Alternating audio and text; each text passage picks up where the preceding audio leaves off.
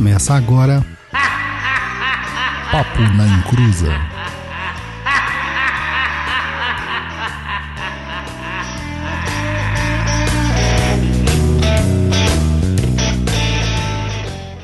Começou! Aqui é Douglas Rainho e lá na mata, Kyo Kyo. Olá pessoal, aqui é o Roy Mesquita e o que caboclo. Oi, gente, aqui é a Luciana e se você é filho de Oxóssi, você é alto. É o que Olá. dizem. Olá, pessoal. Boa noite. Aqui é o Luiz Guenca e, meu, tô ruim pra caramba. Mas vamos lá. Então, tirando a, a ruindade do Luiz, hoje nós vamos falar sobre a linha das matas, mas vamos lá, Luiz, você tem o seu recadinho hoje.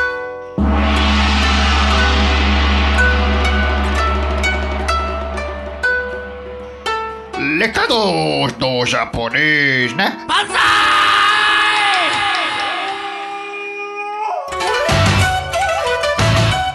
Olá, pessoal. Bem-vindo a mais um programa do Papo na Inclusa. Agora completando a quantidade de 50 programas. Isso mesmo, 50 programas. Rapaz, isso é programa pra caramba.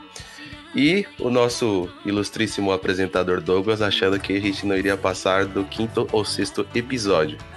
Mas estamos aqui firme e fortes e com o assentamento mais iluminado do que nunca. Agradecemos a todos os nossos apoiadores, padrinhos e madrinhas e todos os nossos ouvintes que possibilitam que esse programa aconteça. Também queremos pedir encarecidamente que nos ajude a expandir a nossa corrente do bem ou do mal para alguns. Mandando esse podcast para os seus amiguinhos, postando na sua timeline, no seu Instagram, no seu Twitter, colocando no mural da igreja, colocando nos posts em cima de anúncios de mãe de poste é ótimo. Vamos lá, Papo na Encruza Forever. Comente também lá na avaliação do iTunes e dá cinco estrelinhas bonitinhas pra gente. Para que eles estão cobrando para entrar no Deezer, gente, estamos fazendo, já fizemos mais de 100 subscrições lá no formulário do Deezer, mas por algum motivo que não sabemos qual é, é, eles não aceitam. Mas estamos tentando.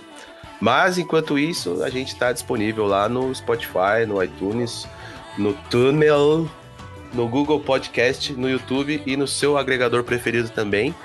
E no site www.paponaencruza.com. Além disso, as nossas tão conhecidas redes sociais aí, o Facebook, facebook.com.br Twitter, encruza e o e-mailzinho maroto aí para você mandar suas dicas, sugestões, comentários, reclamações, elogios, enfim, tudo no contato arroba perdido.co. É ponto .co, tá, pessoal? Não tem um M no final, não. E já sabe, para ser aquele nosso apoiador maroto, vai lá no site do Catarse, catarse.me barra papo na encruza ou pelo aplicativo do PicPay ou no site do PicPay também, picpay.me barra papo na encruza. E uma novidade muito, muito, mas muito bacana hoje, lançada hoje no programinha. É uma nova forma de vocês entrarem em contato com a gente. E sabe o que, que é, Roy? O que, que é? O que, que tá acontecendo? Que, qual é a novidade? Não sabe? Não sei, conta pra mim. Ô, louco. Após inúmeros pedidos, inúmeros, inúmeros, milhares, milhões de pedidos, agora nós temos o quê? Uma caixa postal. Olha só, Luiz, é o pessoal que tava falando que queria mandar carta pra gente, livros pra É gente, coisa pra gente sortear, tudo. Então dá pra mandar nessa caixa postal, hein? É isso aí, agora pode mandar aí sua cartinha, é, o seu livro, o seu CD com a música que você gravou. Olha manda, só. aí, manda aí pra gente aí. Já pega papel e caneta aí e anote a caixa postal. Porque o nosso amigo Douglas, ele quer fazer tipo tio Patinhas, manja? Em vez de Ah, ele quer dinheiro, pular, ele... assim, jogar É, ele- cartas pra ele. Isso, quer fazer... praticamente a Xuxa, mano. A gente vai fazer ao vivo isso, Luiz? Eu fiquei sabendo. Olha, é o que tá rolando Ele é aí. Luciano ao vivo? Ao vivo e a cores. Eita, nós! Aí sim, hein? Então, já pegou aí o papel e a caneta? Toma nota aí. É, O número da caixa postal é o número 78690 e o CEP é o 035 33 971. Ô, Luiz, Essa. Oi, Luiz, rapidão. A minha caneta falhou. Você pode repetir? mas é claro, Ah, então, por favor. Vamos lá. Ah, É o caixa postal número 78970. Falou errado, falou errado. Parece que todo mundo tá esperto. É 78690 e o CEP é o 035 33 971. Repita. Caixa postal número 78690, o CEP 035 33 971. Lembrando que estará no post. Isso. Então, muito obrigado e vamos pro nosso programa de hoje. Aí, obrigado, Luiz. E hoje, índio que era pinto, mas também sabia gritar. Isso era da Xuxa, não era? Claro, cartinha. Bom. Tem que colocar a Xuxa, né? Temos que colocar a Xuxa, né? Então, Hilari Larie. Ô, ô, ô. É a turma da Xuxa que É, vai dando seu alô. O Luiz é nossa Xuxa nipônica. Da Xuxa. Colocamos, cara, é quase um programa da Xuxa. Então, é, o- a gente pode começar falando de quem, o, Douglas? Pode começar trocando a tela do Luiz pro Luiz não encher o saco. Isso. Ah, então, A tela, a tela. é, a tela, a tela. É assim mesmo, é. O que que foi? O Luiz tá viajando, mano. Vamos lá falar. Hoje nós é- estamos dando continuidade em nossos estudos aqui sobre as sete linhas de Umbanda. E entramos na terceira linha de Umbanda, a linha de Oxóssi, a linha de São Sebastião. Eu chamo Isso. de linha das matas. Linha das matas, Douglas. E o que que você pode aprofundar mais dessas tal dessas linhas das matas? Posso dizer uma Pra- coisa, cara? Ah. Tem caboclo, Olha só. pode crer. Olha só. Tem É, é caboclo. que eu vim aqui ver hoje. E tem caboclo pra caramba aqui dentro. é muito caboclo. Certo. E tem caboclo. E tem cabocla também. Olha, É isso. e a gente vai tentar falar de todo mundo. Não, pode fechar o programa. Então tá bom. Não, não é só isso que interessa pras pessoas? Saber que tem que entidade que tá se manifestando na linha? É verdade. Então. É isso aí, cara. E ainda se você criar uma historinha, peraí, uma peraí, historinha Douglas, zoada, melhor ainda. Viu, Douglas? Mas a gente pode fechar o programa se. Vai falar de Exu? Não. Ih, cara, então já perdemos a audiência. É, Já pode crer, né? Então, Será que não tem um Exu caboclo por aí? olha só. Então vamos lá. Vamos, vamos então nesse, nesse rolo aí pra, pra ver se a gente acha algum Exu caboclo aí. É, pode crer. Vamos lá. Então, a linha de Oxóssi na Umbanda tradicional, ou nas mais tradicionais, é a terceira linha de Umbanda. A gente já falou da linha de Oxalá, já falamos sobre a linha de Ogum, do papai. E agora a gente entra aqui na linha de Oxóssi.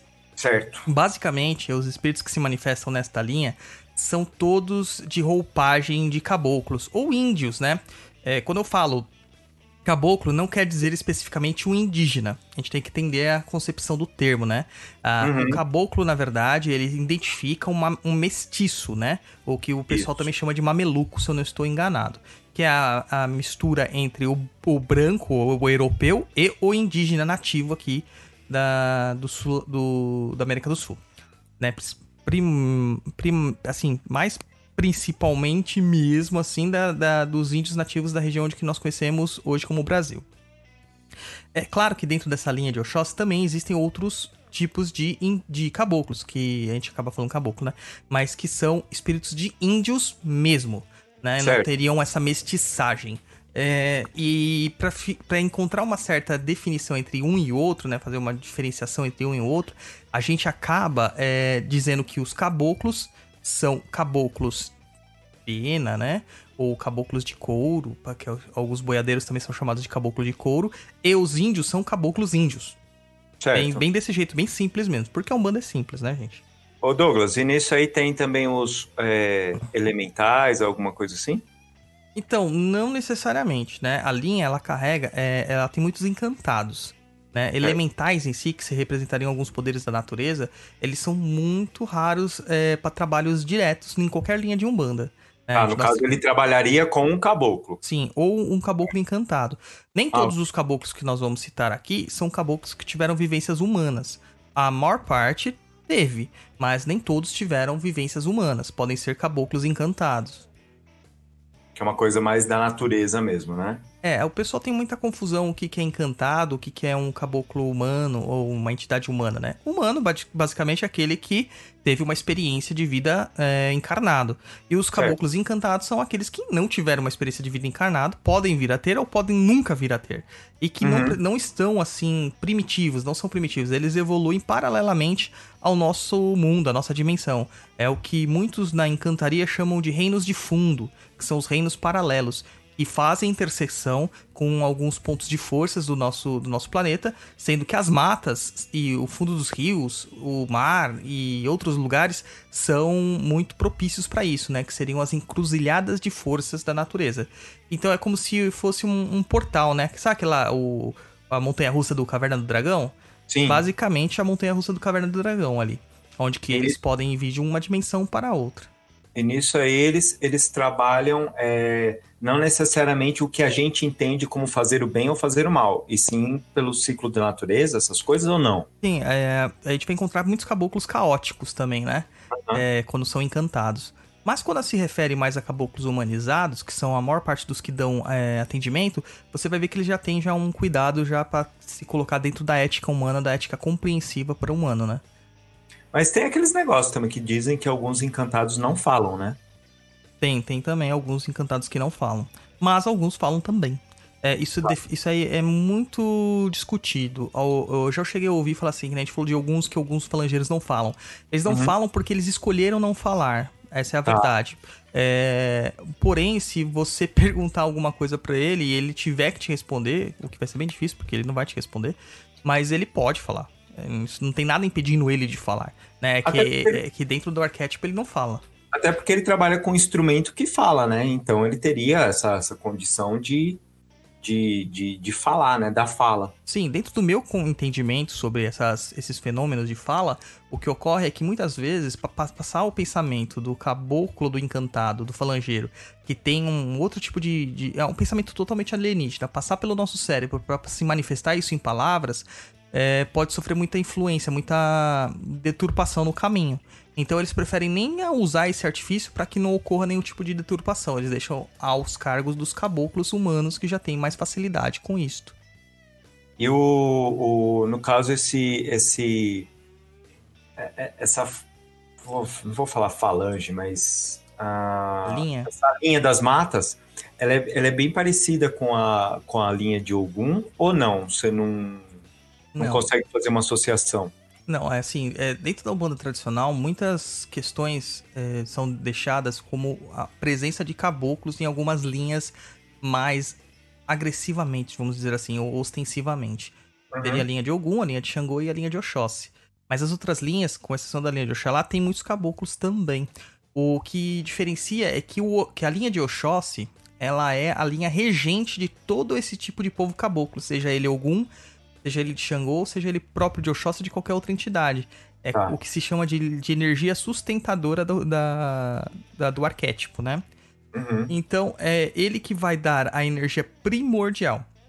Então, um caboclo de Ogum, mesmo que ele venha de Ogum puro, por ser caboclo, ele ainda tem a energia de Oxóssi. Certo. Essa é a, é a ideia básica entre os cruzamentos de forças que nós conhecemos. Mesmo que ele for um caboclo de Xangô, puro de Xangô, um sete montanhas, por exemplo, Aham. ele terá energia de Oxóssi, porque ele é um caboclo. Então, só esse termo, usou a palavra caboclo, tem energia de Oxóssi. Só que não é a energia mais é, ah, manifesta nele, primariamente. Então, um caboclo de Ogum terá a energia de Ogum muito mais forte, muito mais à frente dele. Um caboclo de Xangô terá uma energia muito mais à frente de Xangô. E o caboclo de Oxóssi, por si só, tem a energia de Oxóssi mais à frente. Certo. Ô, ô, Douglas, antes da gente começar a entrar em falanges e coisas assim, é... Perdi a pergunta. Eita, bom. Não, perdi, perdi. Enfim, continua. vou continuar então. Então, eu, as- eu, eu falo. as regências que Oxóssi trabalha, né? é, São a regência da lógica, de racionalidade, regência de cura, de prosperidade e fartura. Muitas pessoas falam assim: ah, mas o que que um índio, manifestado geralmente como o arquétipo do caçador, ele sabe de racionalidade, inteligência ou conhecimento, como algumas pessoas dizem, né? Inclusive, o Saraceni foi muito assertivo ao designar isso aqui como linha, de, linha do conhecimento, trono do conhecimento, né? E isso Uhum. tem, tem, tem a ver. A gente tem que dar crédito quando tem a ver. E o que ocorre é que a mata é um, um local assim cheio de informação para você adquirir. né? Então, um, um caçador jamais entraria na mata sem se informar. Ele tem que saber sobre os hábitos das- dos animais, sobre a regência do planeta, do clima, sobre as plantas que ali tem, porque algumas são venenosas, outras não, etc, etc, etc e tal. É, é uma linha que tem uma, uma- um forte senso pela busca, pela busca de um ideal ou de um objetivo, só que sempre com sabedoria. Não é tão impetuosa como a linha de Ogum, por exemplo. Ogum é bem impetuoso, né? Agora, a linha de Oxóssi não, a linha de Oxóssi é cautelosa. Ela não, não consegue nem ser inconsequente, como a gente costuma ver retratado em alguns filmes que ah, o pessoal entra pra mata, né? Principalmente os europeus entravam pra mata, assim, achando que eles eram dono das matas e muitos não voltavam. Sim. E, e- e muito melhores equipados do que os indígenas na época. Aham. Então, o índio, ele ia na mata lá pra buscar a sua subsistência, né? A sua comida. E trazer a comida também para o próximo. Então, ele tinha que estar bem de saúde, ele tinha que conhecer o terreno que ele estava levando, porque ele poderia ser o caçador naquele momento, mas qualquer merda que desse no meio da mata, ele poderia virar a caça. Então, ele Aí, tinha que até porque conhecer. Quando, quando eles saíam pra caçar essas coisas, às vezes eles demoravam dias, né? Sim, sim. E eles saíam em bandos, e muitas vezes alguns se perdiam, e tinham que saber. Não tinha bússola, não tinha GPS, É. né? Mata, como a gente vê, não é o parque, o parque da cidade, não é. Sabe? Não é um bosque, é, era mata fechada. Então eles têm que saber se orientar pra voltar. Lembrando que eles não tinham instrumentação. Então eles tinham que se guiar pelos, pelo, pelo conhecimento que eles tinham, pelas estrelas, muitas vezes, ou por, por rastros que eles deixavam. Eles, tinham- eles eram ótimos rastreadores, né? Faziam trilhas e tudo mais. E eles conheciam muito os meandros da mata, né? Todas as malícias das matas, os habitantes e tudo mais. Então, eles, ele, ele se arregimentava de muito conhecimento para que ele pudesse é, sobreviver lá dentro da mata e trazer a subsistência para a tribo que estava esperando ele. Sim. Então, ele, se, se ele tinha um conhecimento ah, básico de, dos animais, das ervas também. Ele usava as ervas muitas vezes para disfarçar seu próprio cheiro, para se curar, né? Que se ele tivesse algum corte, algum machucado, ou se ele tivesse comido alguma coisa que não tinha feito bem. É, até a malária, a gente tem que lembrar da malária, que era uma coisa presente em algum- algumas florestas, né? Ele tinha que identificar onde tinha água, se a água era potável, se não ia dar dor de barriga nele, É. etc, etc e tal. Então, eles conheciam os índios, né, nesta época, e os caboclos, por consequência, eles tinham um grande conhecimento dos remédios e dos medicamentos da mata, assim como os venenos que existiam, né? É, apesar que os dois, a gente sempre fala que a diferença entre um e outro é, é a forma de usar e às vezes a dosagem. E eles também, eles tinham uma compreensão muito grande do equilíbrio natural Uhum. eles sabiam que eles não poderiam depredar de uma forma é, total, apesar que existem histórias hoje em dia, alguns historiadores revisitando a história, mostrando que alguns locais foram realmente destruídos, né? É, antes Colombo. Porém, essas tribos também já não existem mais. Então, É os próximos sempre aprendem com o erro dos, dos anteriores, assim esperamos. Ô Douglas, e o. Agora lembrei da pergunta. Uhum. Então é por isso que é, é, é, é tão próximo esse tipo de conhecimento com, no caso, o Orixá Oxóssi. Sim. É o orixá, o orixá manifestado na Umbanda, porque o orixá mesmo manifestado no candomblé ou nas, nos cultos de nação lá na região de Queto, ele tinha algumas coisas um pouco mais diferentes. Isso, então só porque por isso que a gente no- normalmente trabalha falando assim, a gente fala Ogum, Oxóssi, pela mesma questão do hábito mesmo. Mas normalmente fala linha das matas, linha de demanda, né, Douglas? Isso, eu, eu prefiro esses termos mais neutros, né? Do que Aham. você determinar um nome de orixá. Apesar que pela, pelo uso acabou ficando esses nomes, né? Exatamente, só tô relembrando isso porque algumas pessoas podem falar, "Ah, mas eles estão, às vezes eles falam que não tem orixá e como que funciona, né? É, por isso que O entendimento de orixá nosso é totalmente diferente do entendimento de orixá da, da geral. É, o entendimento de orixá, hum, eu vou repetir isso acho que em todos os programas, o entendimento de orixá é, da maioria é de que é uma entidade, um- uma individualidade, um espírito individual manifestante da força que está imprimida ali naquele momento. No caso de Oxóssi, a da força dos caboclos, ou da mata, ou ou da caça e tal. E na verdade nós entendemos isso como uma energia primordial, um arquétipo já universal e que é manifesto em vários tipos de divindades. Uma delas sendo Oxóssi. Então quando nós falamos Oxóssi, nós não estamos falando do orixá em- lá de, da África. Nós estamos falando da força das matas. Isso. Só pra lembrar, porque, né? É bom, né? É. Vai, só pra lembrar, agora a gente tem caixa postal. Ah, é verdade. É verdade. Então, pode continuar, Douglas. E então aquilo lá, né? Os caboclos eles são manifestados em várias linhas, como, como nós falamos. Eles estão aí presentes basicamente em quase todas as giras de Umbanda. É, quer dizer, das Umbandas tradicionais. Né? Porque casa, Umbanda é casa de caboclo e preto velho. Exu é convidado. Mas para as neo-umbandas, Exu parece que virou dono. Então, é, a gente tem que perceber que, e olhando as coroas dos antigos, a gente vai perceber que a maior parte das coroas eram formadas ou por caboclos e alguns por pretos velhos, mas a maioria das, da- das coroas ou dos guias de frente, dos chefes de coroas, eram caboclos. Então, não tem como negar a identidade da Umbanda com os caboclos. É impossível desassociar uma- o caboclo da, da, da Umbanda. Sendo assim, é impossível você dizer que a Umbanda é africana puramente. É. Lembrando que o caboclo é uma manifestação do nativo ou da mistura do nativo e do europeu aqui no Brasil. Isso. Então, é, essa coisa, não, a Umbanda é só africana. Não, não é. A Umbanda é essa, essa, esse misto. Isso não é ruim. Essa questão de ser plural é muito importante. A gente não pode renegar uma origem, entendeu? Por, pra exaltar outra origem. A gente tem que ver a- a- que nós somos compostos de todos. O Brasil é, uma, é uma, um caldeirão cultural, um caldeirão étnico. E isso só nos fortalece. Verdade. Veja só esse programa, né?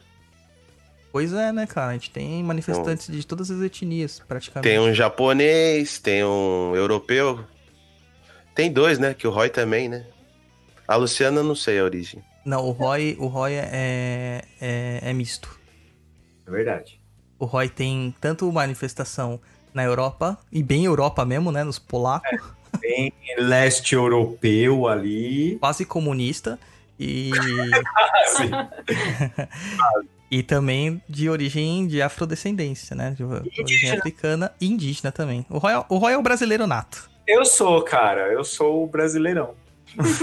não adianta eu querer contestar isso de mim, porque não vai. Porque Se Tudo fizer, aí. se fizer o DNA do Roy, vai Mostra aparecer tudo. Aí o pessoal Mostra. fala assim, mas como você é branquelo de olho claro? Fala assim, gente, é o Brasil. É, O Brasil isso é isso. Meu pai é negão, minha mãe é loirona e saiu eu aqui. É, cê- Essa coisinha De Deus. de Deus. Ô, coisinha tão bonitinha do pai. cara, é, é a cara do pai, mano. Ô, coisinha tão bonitinha. A única diferença do pai do Roy pro Roy é que o Roy é bem mais alto que ele. é verdade. Mas Então- é isso- é isso aí. É, podemos entrar nas falanges? Vamos lá. Então a gente tem aí, como tudo na, na dentro da Umbanda, a gente tem sete falanges. É, geralmente os arquétipos que manifestam nessas falanges são têm posturas mais altivas, mais aguerridas. Eles representam geralmente né, essa, essa característica do caboclo, a maturidade do homem, né, a sua potência física. É, e, e a gente vai encontrar sete falanges aí que a gente vai falar um pouquinho sobre cada uma. Entre elas, temos lá Legião de Urubatão e o chefe dessa legião, Caboclo Urubatão da Guia. Legião Rodolfo. Sim. Rapidão, uma pergunta aqui. Que você, você como conhece bastante gente assim do Brasil inteiro falando de, de Umbanda e tal, Uhum. tem algumas linhas ou legiões, é, mais em alguns lugares, é, regiões do, do país do que em outros? Ou Tem. você- Tem sim, cara. É, por É exemplo, é, baianos, que estão dentro das, das características de pretos velhos, e a gente vai ver isso aí mais pra frente, eles, em outros programas, tá, gente? É, eles são muito mais fortes aqui, no, aqui, no, aqui em São Paulo. É. Olha, Já mineiros, a gente vê muitos mineiros em Minas. E não é mineiro de que faz mina só, é mineiro de que vem lá da terra de mina, né? A gente Certo. vê também os bugres na região do Rio Grande do Sul. A gente vê muito mais os malandros na região do Rio de Janeiro. É, é, para todas as de todas as formas, né? Você pode, pode ser literalmente também. É, a gente vê mais os malandros na região do Rio de Janeiro. E, e é muito comum essa, essa regionalidade. No nordeste do país é muito fácil você encontrar os mestres de encantaria, os mestres de catimbó e de jurema. E lá tem alguns caboclos que se manifestam que são muito característicos do Nordeste. Inclusive, nós temos um caboclo que é característico do Nordeste, que é o seu rompe-mato. E a Luciana carrega um caboclo que também é muito característico do Nordeste, que é seu cobra coral. Ambos juremeiros e catimbozeiros, né? É. Ô Douglas, é, só pra, pra lembrar aqui o pessoal, que às vezes pessoas novas entrando no programa, Falando em pessoa nova, só te pode falar. aqui. Temos um ouvinte internacional aqui se Olha manifestando. Um uru- uruguaio. Ah, tá. Pensei que era a Elevânia. Ah, começo. Quem é nosso ouvinte Começou! uruguaio? Quem é nosso ouvinte uruguaio? Fala, nosso, fala do nosso Eu ouvinte não- uruguaio. Eu não sei falar o nome dele direito. Eu falo do jeito que você sabe, ué. Ju... Júlio Garigoitz. Acho que é isso o nome dele. Se eu falei errado, desculpa, Júlio. É Julio. É Julio. Júlio. Espero que você consiga entender o que a gente fala aqui, porque nosso português é ruim. Imagina o nosso espanhol, cara. Vou falar agora meu espanhol. Saludos, Julio! Ó, tá vendo? Ficou perfeito. Nota 10. É. Então vamos lá, as falanges. As falanges a gente tem lá. É, ah, não, o Roy, você ia falar alguma coisa, né, Roy? Ia, é que a gente fala dos potes de energia. Qual que é o nome da, da, da matéria que você colocou, Douglas? Ai, Pra- mano, você vai fazer eu pesquisar mesmo isso. Pera aí. que- Não, não precisa. É, Ele já tentou pesquisar aqui e não tá achando. é, eu não tô achando, Se Douglas. escrever pote de energia, eu acho que aparece, Não, não cara. aparece, Fio. Não aparece. Não, é deuses, divindades e alguma coisa. Não é organograma. Não. É deuses de. Opa, deixa eu escrever. Aqui nosso site tá novo, né? Bonito. É, tá lindão. Vai ficar melhor ainda. Enquanto isso, vocês vão falando porque eu tenho que pesquisar, né, Roy? Senão vai ficar no mudo aqui, né? é, o Douglas está pesquisando porque é o seguinte. Normalmente a gente fala é, É, desses potes- deuses, orixás, santos e outras divindades. Então, vai ficar linkado e tem no blog perdido.co. Como que é o nome, Douglas? Perdido.co. Daí tem lá, deuses, orixás, santos e outras divindades. Pra quem tá ouvindo a gente no YouTube, eu coloquei o link aí. Quem não tá ouvindo, no post lá no perdido.co do episódio vai ter também o link. Isso, que o Douglas, peçam pro Douglas. Douglas, pelo amor de Deus, coloque na pesquisa potes. É, tem que colocar como chave aqui, como tag. Isso. É um, é um texto feito em outubro, dia 19 de outubro de 2016, que explica mais ou menos isso que a gente fala do energético, que não é o orixá, né? Não é a divindade ou não é o santo, e sim uma energia primordial que vem e, e- e que é dividida em, em várias partes, né? Onde nós trabalhamos com elas. Hum, entendeu? Sabe o que você tava fazendo no dia 19 de outubro de 2016? Fazendo desenho pro Douglas. Tava. tava desenhando os negócios pra esse, esse esqueminha. Pra esse potes de energia mesmo. É, depois eu edito lá e coloco a tagzinha. Isso. É, Vamos lá. Então vamos lá. As, as falanges que nós temos dentro dessa legião. Lembrando sempre do setenário, né? Sete, sempre sete. E a gente vai ter aí Legião de Urubatão, com o chefe Caboclo Urubatão da Guia. Legião de Araribóia, com o chefe Caboclo Araribóia. Legião do Caboclo das Sete Encruzilhadas, com o Caboclo das Sete Encruzilhadas. Aquele Olha só. Caboclo das Sete Encruzilhadas. Legião dos Peles Vermelhas, com o Caboclo... Pele Vermelha? Não, Águia Branca. Legião dos Tamoios com o Caboclo Tamoio? Não, Grajaúna. Legião dos Guaranis com o Caboclo Araúna. Legião da Cabocla Jurema com a própria encabeçando a chefia. É muita coisa aqui e a gente só vê que tem uma mulher só aqui, né? É verdade. Aí eu tava dando um workshop lá no terreiro da Érica e eu, eu falei sobre um pouquinho assim sobre essas questões e falei, ah, da Jurema. Aí todo mundo falou assim, ah, mas a Jurema é uma mulher só, não sei o quê, não... cadê o feminismo, né? Um bando de machista. Daí eu falei assim, não, cara. É que a Jurema é tão incrível, tão incrível, porque ela tá no número 7. Geralmente o 7 é o fechamento, né? É o Aham. número mais importante pra gente na Umbanda. E ela é tida assim como uma manifestação da própria energia elemental da mata. Então ela tá ali pau a pau com essa energia que a gente chama de Oxóssi. Tanto que Sim. lá no Oxum, quando a gente faz o- a saudação, a gente saúda a Oxóssi e a Cabocla Jurema. Você É vê, verdade. né? Você vê. E quando a gente abre o trabalho, a gente fala: Estou abrindo minha Jurema, vou abrir meu Jurema. Isso. Vou abrir minha jurema. Vou abrir. Aí é, tá cantando ponto de macumba, mano. Tá muito macumbeiro esse Deixa, Deixa, a sua mãe deixa- ouvir. Deixa a dona Flora ouvir isso aí que eu vou ser defenestrado do planeta Terra. Ai, ai, ai. Daí, é então, assim, a gente pode falar. não, é Pra que- quem não sabe, Dona Flora é minha mãe. Minha mãe é uma pessoa evangélica fervorosa.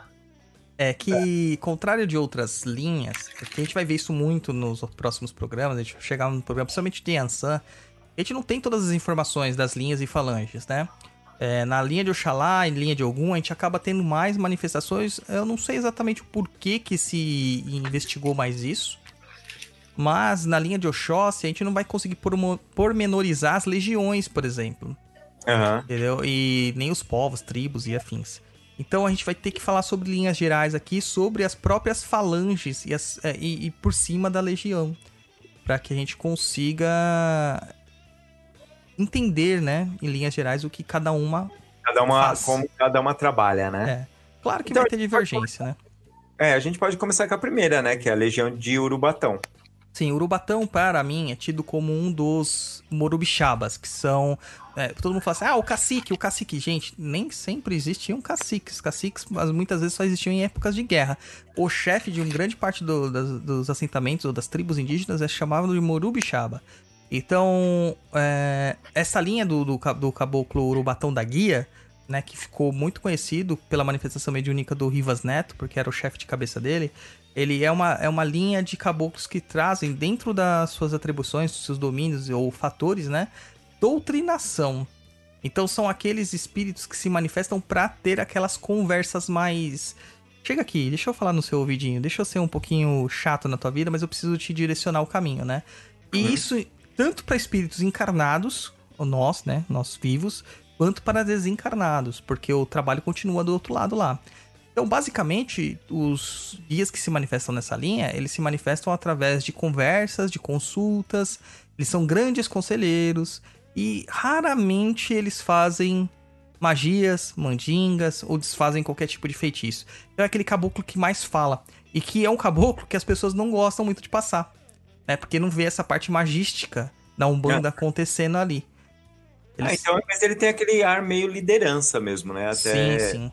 do- do- dentro do terreiro, de manter a ordem, aquele negócio de conversar com todo mundo. É, seria o, aquele distribuidor de tarefas gerais, aquele cara que, tipo, pontua. O gerentão, né? O gestor, né? Então ele acaba deixando essa parte da magia para outras entidades, né? E ele, ele, te- ele tem um processo de cura chamado de cura pela conversa, que é muito parecido com o que psicólogos fazem, né? Certo. Psicólogos têm isso também. É, psicólogo não fica recomendando pra você remédio, ele não pode, mas ele te cura ou te ajuda a se curar através da conversa, através da fala, né? Fazer você pensar, refletir sobre a- atos e atitudes. Sim, sim. E eles são bem aus- austeros, assim, são bem firmes na fala deles. Isso não quer dizer que eles são bravos, tá, gente? Eles são só firmes naquilo que eles estão falando. Eles têm convicção daquilo que está sendo falado. Esses são os. A maior parte dos, dos caboclos que se manifestam nessa legião de Urubatão. Então, se você tem- conhece algum caboclo que, com um nome qualquer aí que você possa conhecer que tem esse jeitão, provavelmente ele estará dentro desta linha, dessa legião de Urubatão. Isso, isso é importante falar, que às vezes a pessoa fala assim, ah, eu tenho um caboclo fulano de tal, mas ele não... é, o Douglas não falou sobre ele no programa. É exatamente isso que você falou, né, Douglas? É, não dá Pega- pra falar de todos, cara. É, pega co- como ele trabalha. Ele trabalha dessa forma, então provavelmente ele trabalha na legião do fulano de tal. Então, e tem uma outra questão também, pra quem quer saber mais sobre nomes de caboclos. Tem um- um- uma, uma canção da Maria Bethânia que se Ah. chama Linha de Caboclo, se eu não me engano. E eu fiz um texto sobre essa canção, explicando cada um dos caboclos que ela cita nessa canção. Também vou deixar o link no post aí pra quem quiser ver depois. Cara, é caboclo pra caramba. É caboclo pra caramba. Eu, eu, eu explico cada um lá. Isso aí mesmo, é linha de caboclo o nome da, da música. E daí na segunda legião, nós temos aí a legião de Araribóia, com o chefe caboclo Araribóia. O Araribóia era, um chefe, era o chefe da do povo indígena conhecido como Temiminio- Temiminós, né? É, essa tribo é uma das tribos que fazem parte do ramo linguístico tupi e habitava o litoral brasileiro ali por volta do século XVI. Eles acabavam sendo encontrados por toda a Baía de Guanabara e até onde que hoje a gente pode a gente conhece, né, que é a cidade de Niterói. Curiosamente, onde supostamente a Umbanda teria nascido, né? Certo. através de um caboclo. Então, o- o, o nome dele, né, Araribóia, ele deriva do termo tupi, Araraumboy, e que quer dizer basicamente cobra papagaio. É uma cobra que tem mesmo na Mata Atlântica, né, uma cobra verde e tudo mais. Ele é um índio que era tido muito assim como destemido, esse caboclo Araribóia. É um dos caboclos índios, não são, não é um caboclo caboclo, né, caboclo mestiço. E ele foi aquele que inspirou o José de Alencar a escrever a sua grande obra, o Guarani. Uhum. Você vê a importância Inclusive- dele. Inclusive, aquela, aquela música que nós escutamos na Hora do Brasil Uhum. vem da ópera O O Guarani. Guarani. Entendeu? E a gente desconhece Roy, muito, né? Quem escuta a voz do Brasil, mano? Eu Cara, Luiz. Ah, ontem, ontem eu tava escutando, cara, saindo da psicóloga, acabei colocando 89 lá e tava passando e tava o Bolsonaro falando sobre a pele de tilápia. Abacate. Não, a pele de tilápia. E Ah, tem, tá. um, tem uns pesquisadores lá do Ceará que estão fazendo é, trabalhos com peles de tilápia para queimaduras de, é, de graus terríveis, assim, terceiro grau e tal. Que, e que estão tendo os resultados excelentes, excelentes mesmo. Inclusive, Tá vai levar agora pra NASA para fazer o teste na, no espaço, né? É, como eu sei é. que vocês falaram isso só pra me contrariar. E coisa do tipo. Não, é porque é um negócio muito incrível, porque a tilápia não é um peixe nativo brasileiro, mas é um conhecimento que a gente tá tirando através do. A gente tá falando tudo aqui, né? É o conhecimento da natureza, né? E Aham. é um animal que, que, através da sua pele, consegue re- regenerar tecidos, cara. Isso tá sendo incrível, essa, essa faculdade lá no Ceará. E eles levaram lá pro, pro, pro, pro Bozo e pro ministro da, da Saúde pra ver se isso aí ca- acaba entrando no SUS.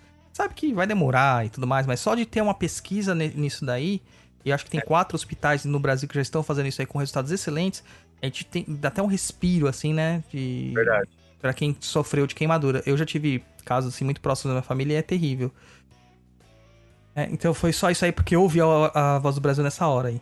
Pronto, a, a Laura, a Laura Gon também falou que escuta a voz do Brasil.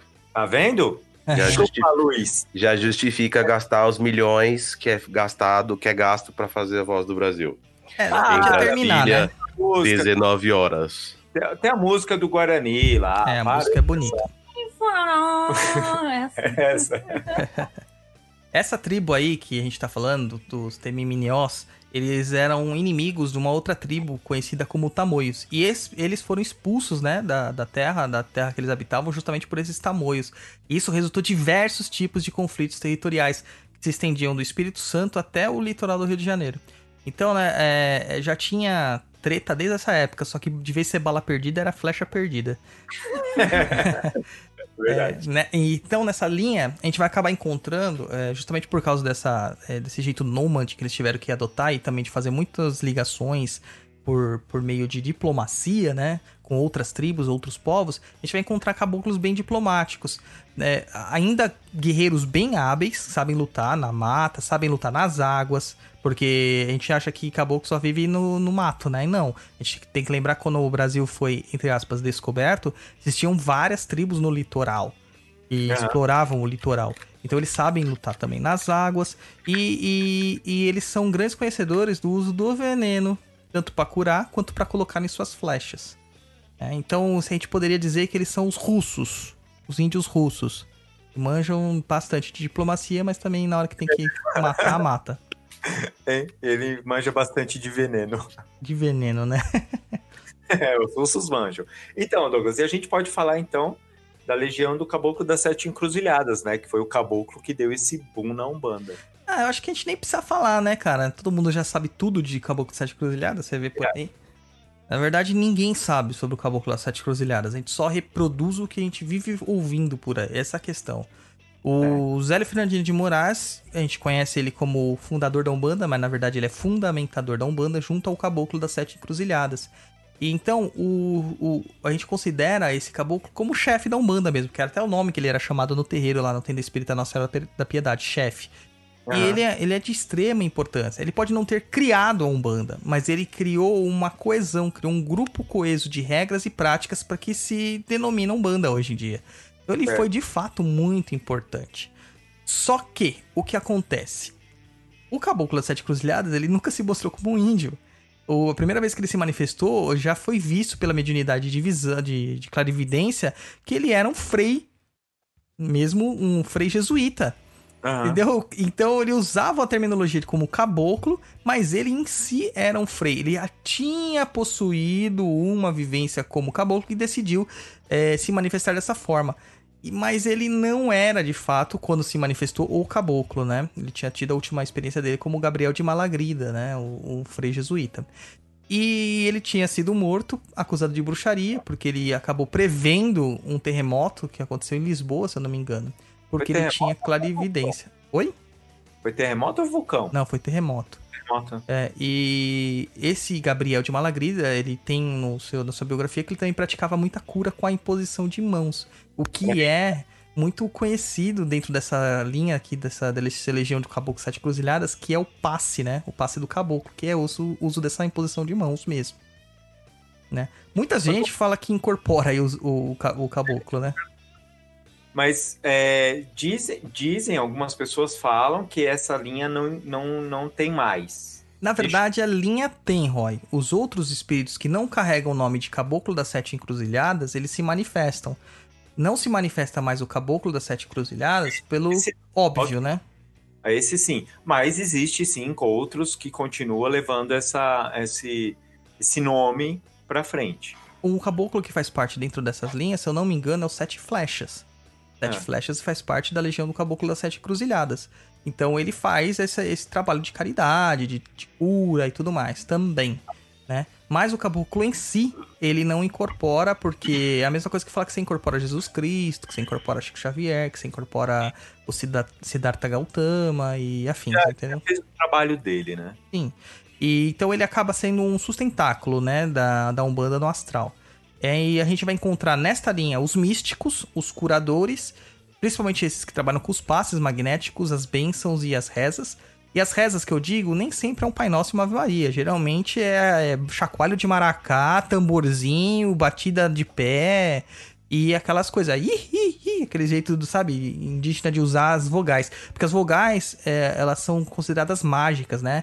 Eles têm até uma outra vogal, que além das que nós conhecemos, das cinco que nós conhecemos, que é uma vogal é, meio é, sem som, vamos dizer assim. Engraçado falar desse jeito, mas é um som pra dentro. Né? Tá. E que é o. Eles têm esse negócio assim e, e eles usam as vogais como manifestações do- do- dos poderes dos, do- de Deus, dos deuses, né? No caso, de Deus o, o único e inefável e tudo mais. Então ele tem essas questões do, uso também pela, pela língua, né? Pela, pela fala, pela bênção. Então se você vê um, lá um caboclo cantando é, ou fazendo aqueles, aqueles brados que eles fazem, né?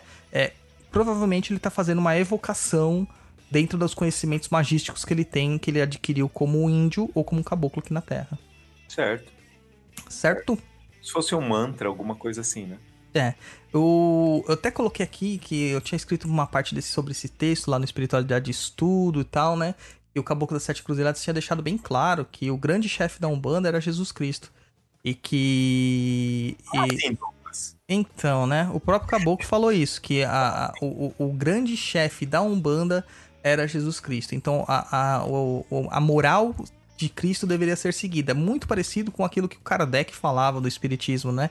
Que a moral cristã deve ser seguida como o guia. Quem que seria o guia? A bússola moral para todos. Seria o Jesus de Nazaré. Ele falava. Claro que muita gente vai torcer o nariz pra isso, principalmente os que não gostam muito da, da questão do cristã, do judaico-cristã. Mas a gente tem que entender que aqui a gente não tá falando sobre a igreja cristã, nós estamos falando sobre as lições morais do Cristo. Até porque não foi Jesus que fundou a igreja, né? Exatamente, né? Então, quando. Eu tenho até um ponto que eu gosto muito que, que ressalta essa união, tanto da, da dos, dos orixás, quanto dessa questão dos caboclos trabalhando, né? Usando essa, essa questão do sincretismo, Que é aquele lá, quando Oxalá fundou Umbanda, Senhor Ogum tomou conta do Congá. Veio Oxum, veio Insan, veio Iemanjá, veio a Jurema para trabalhar. A caboclada iluminou todo o terreiro e Oxalá abençoou. Daí continua, né? Então você vê aí como que é a- essa, essa parte do, do, do ponto, diz assim, a caboclada iluminou todo o terreiro. É mostrando como esses espíritos são de alto grau evolu- evolutivo, entendeu? Como eles chegaram para trazer grande, é, lis- grandes lições pra gente aqui e para iluminar mesmo o caminho que a gente tinha para seguir. Muito bom. Ô, Muito Douglas, legal. E, a gente pode entrar na, na legião do- dos peles vermelhas. É esse que é, é mais parecido com aqueles dos índios americanos? Exatamente, cara. Aqui eu falei em algum papo na cruz, eu falei assim, ah, existem índios também que não são realmente é, brasileiros, né? Que são estrangeiros. E eles se manifestam, a maior parte deles se manifestam na, na falange de é, Caraíbas, dentro da linha do Oriente tal, da falange do Oriente e tal. E falei assim, só, com exceção de uma que se manifesta na linha de Oxóssi. Pois bem, é esta, a Legião dos Peles Vermelhas, e o seu chefe é o Águia Branca. O Águia Branca é um caboclo muito conhecido também nas religiões nativistas americanas, né, norte-americanas. Tanto nos É. Estados Unidos, quanto no México e em parte do Canadá. Então, é, aqueles nomes engraçados, sabe? Touro sentado. É, tem Uma coisa meio totem, assim, é, né? totêmica, totalmente totêmica, né? Urso, urso que ruge, urso que dorme, né? Coruja prateada, tem uns nomes assim. Geralmente esses são os, os que vêm desta linha, dos peles vermelhas, tá? Tem, tem umas outras coisas lá, tipo, tem é, rocha. Rocha. Rocha dourada também é, é dessas linhas. Esses nomes é, totêmicos estranhos, assim, pro nosso conhecimento aqui, que não tem muito, assim, de, de indígena mesmo, de tupi, né? Geralmente eles estão dentro dessa legião aqui. Então, gente- aquelas imagens que as pessoas passam falando lá daqueles desenhos de pintura a óleo dos, dos índios americanos, e as pessoas falam, ah, esse aqui é meu caboclo, só se ela tivesse um... É, só se ela tivesse um caboclo dessa legião. Eu conheço um rapaz que incorpora uma águia branca, cara, e é, é bem diferente. É bem diferente a forma de manifestação dele. Ele se manifesta sentado, né? Bem, bem legal. É, o, essa legião dos peles vermelhas, cara, é, é, uma, é uma legião basicamente formada pelos índios norte-americanos, né? Que chamam os brancos de cara pálidas. Que é aquilo que foi eternizado, né? Pelos filmes americanos de, de faroeste, né? E essa linha acaba trabalhando muito com cura, com remédios, com preparo de ervas, é, usam partes de animais. É, pois é, a Umbanda não usa animal, né? Pois bem, não usa, cara, mas eles usam animais já que já estão mortos, que eles recolhem na natureza. Por exemplo, se eles estão passeando na mata, encontram uma aranha já morta, só o cadáver da aranha ali, eles vão pegar pra se utilizar do axé da, da aranha, do totem da aranha, Pra fazer algum tipo de preparo mágico e usar daquele poder, daquele espírito da aranha pra alguma questão. Não há sacrifício animal. Entendeu? E aqui a gente também encontra bastante aquelas tendas de suor, né, que são pra proféticas e tudo mais. E são índios que são muito especializados em, no que a gente chama de corrente de corte e cura, que são as próprias cirurgias espirituais. Olha só. É muito, é muito comum encontrar índios dessa legião, é, caboclos dessa legião, usando facas, né? Ponteiras, aquelas ponteiras de tanto de metal, quanto de pedra, quanto de ossos. E eles usam essas ponteiras para fazer as cirurgias espirituais, nem sempre perfurando ou cortando a pessoa, mas a maior parte das vezes realmente só fazendo um simulacro ali, né? Um, um placebo. É, se estivesse trabalhando no energético da pessoa, Isso, né? isso, isso mesmo. Isso Tá. mesmo. É, então, assim, é uma, é uma legião que tem pouca manifestação dentro das linhas de umbandas mais novas. É muito difícil a gente ver essas linhas manifestadas, até porque eles não lembram os arquétipos realmente dos indígenas. É, o pessoal acaba usando as imagens deles porque são imagens mais é, altivas, vamos dizer assim, por causa da roupa que eles usavam. Porque Uhum. o local era muito frio, então eles tinham que se vestir de outras formas, né? Tinha uma outra cultura. Mas isso não quer dizer que eles eram mais evoluídos do que aqueles que estavam aqui abaixo do, do, do Equador. Certo. Isso que só queria dizer que eles eram. Eles, eles se adaptaram de formas diferentes ao clima que eles habitavam. E aquelas imagens que a gente vê, que se falar assim, ah, é aquela imagem de norte-americana, ah, meu caboclo sete flechas. Não, não é. Não é. É o caboclo, um caboclo da Legião de Peles Vermelhas. Ah, mas tem um caboclo super famoso aí que tem olhos azuis. Claro, branco de olhos azuis. Mentira. Não existe. Aquilo lá é o John Travolta. É de outra volta. Tem a lá. E, e- e também não é você também, não. É, não sou eu, eu não sou caboclo. Eu sou Exu Trainee. Não, só porque você tem olho azul. É, talvez. Entendeu? Então é uma coisa assim bem, bem engraçada, né? A Larissa Ribeiro fala assim: ah, o caboclo cobra vermelha então entraria nesta linha? Pode entrar, como também não pode entrar. Por exemplo, caboclo sucuri. É um caboclo de, de nome brasileiro. Caboclo jiboia é nome brasileiro, apesar de ser um nome totêmico. Então provavelmente não é desta linha. né? Agora, o caboclo cascavel. É, víbora negra. Tem. Então, esses. São, são coisas mais. é, é, é, não são animais daqui, né? Dessa Sim, região. seriam animais estrangeiros, né? Eu, é, é, cobra é um nome muito popular no Brasil, então seria normal ser um índio brasileiro, mesmo cobra vermelha. Certo. Então é isso aí. Aí temos a quinta linha. Estão entendido aqui da quarta linha? Sim. Dá Ah, pra sim. passar a régua? Índio Tá. de olho azul é o John Travolta. Fechou? Fechou. Fechou. Legião dos Tamoios, que é- lembra que eu falei que eles eram inimiguinhos dos daqui, dos é, Temiminós lá? Aham. Então, Legião dos Tamoios, o chefe é o Grajaúna. Era. É, é um grupo composto por diversas tribos ou etnias indígenas, na verdade. Seria um termo guarda-chuva, tamoios, né? Tá. E, então a gente encontraria índios tupinambás, índios guaianazes e índios aimorés dentro desta nomenclatura. Então, o tamoio, ele vem do tupi e significa avós ancestrais ou anciãos, anciões. Isso é o devido à questão de que eles ocupavam já o litoral, né, onde que compreende entre São Paulo e Rio de Janeiro, há muito mais tempo que os outros povos indígenas.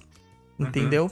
E além dos termiminós, que eles tinham ódio mortal, né, daqueles índios do, do Araribóia, eles também tinham ódios mortais dos portugueses. Então isso se dava muito pra pra ver a proximidade dos termiminós com os portugueses, né? Seu- O inimigo do seu inimigo é meu, né, o amigo do, do, do- sei lá, aquelas palavras que se fala. Então os termiminós se aliaram aos portugueses para ir contra os tamoios. Então, e os tupinambás, eles acabavam também, no- também compreendendo vários outros tipos de povos indígenas lá que eram guerreiros muito ferozes. Lembrando que esses eram índios que faziam, eh, praticavam antropofagia ritual, ou seja, ele comia a carne da- dos seus inimigos para adquirir também o axé, a energia daquela daquele guerreiro, entendeu? Seu conhecimento, né? É, eles têm muita ligação, cara, na filosofia deles com o jeitão dos vikings, né? Na verdade, os vikings não, dos nórdicos em si, que procuravam por meio da, da guerra, da luta, né? É, encontrar o paraíso, Valhalla. Eles também acreditavam que através da luta, da conquista e da guerra, eles alcançariam os planos superiores, assim. Era uma galerinha que tinha problema de fígado, né? É, exatamente. Tava com a ascensão do Yang do fígado.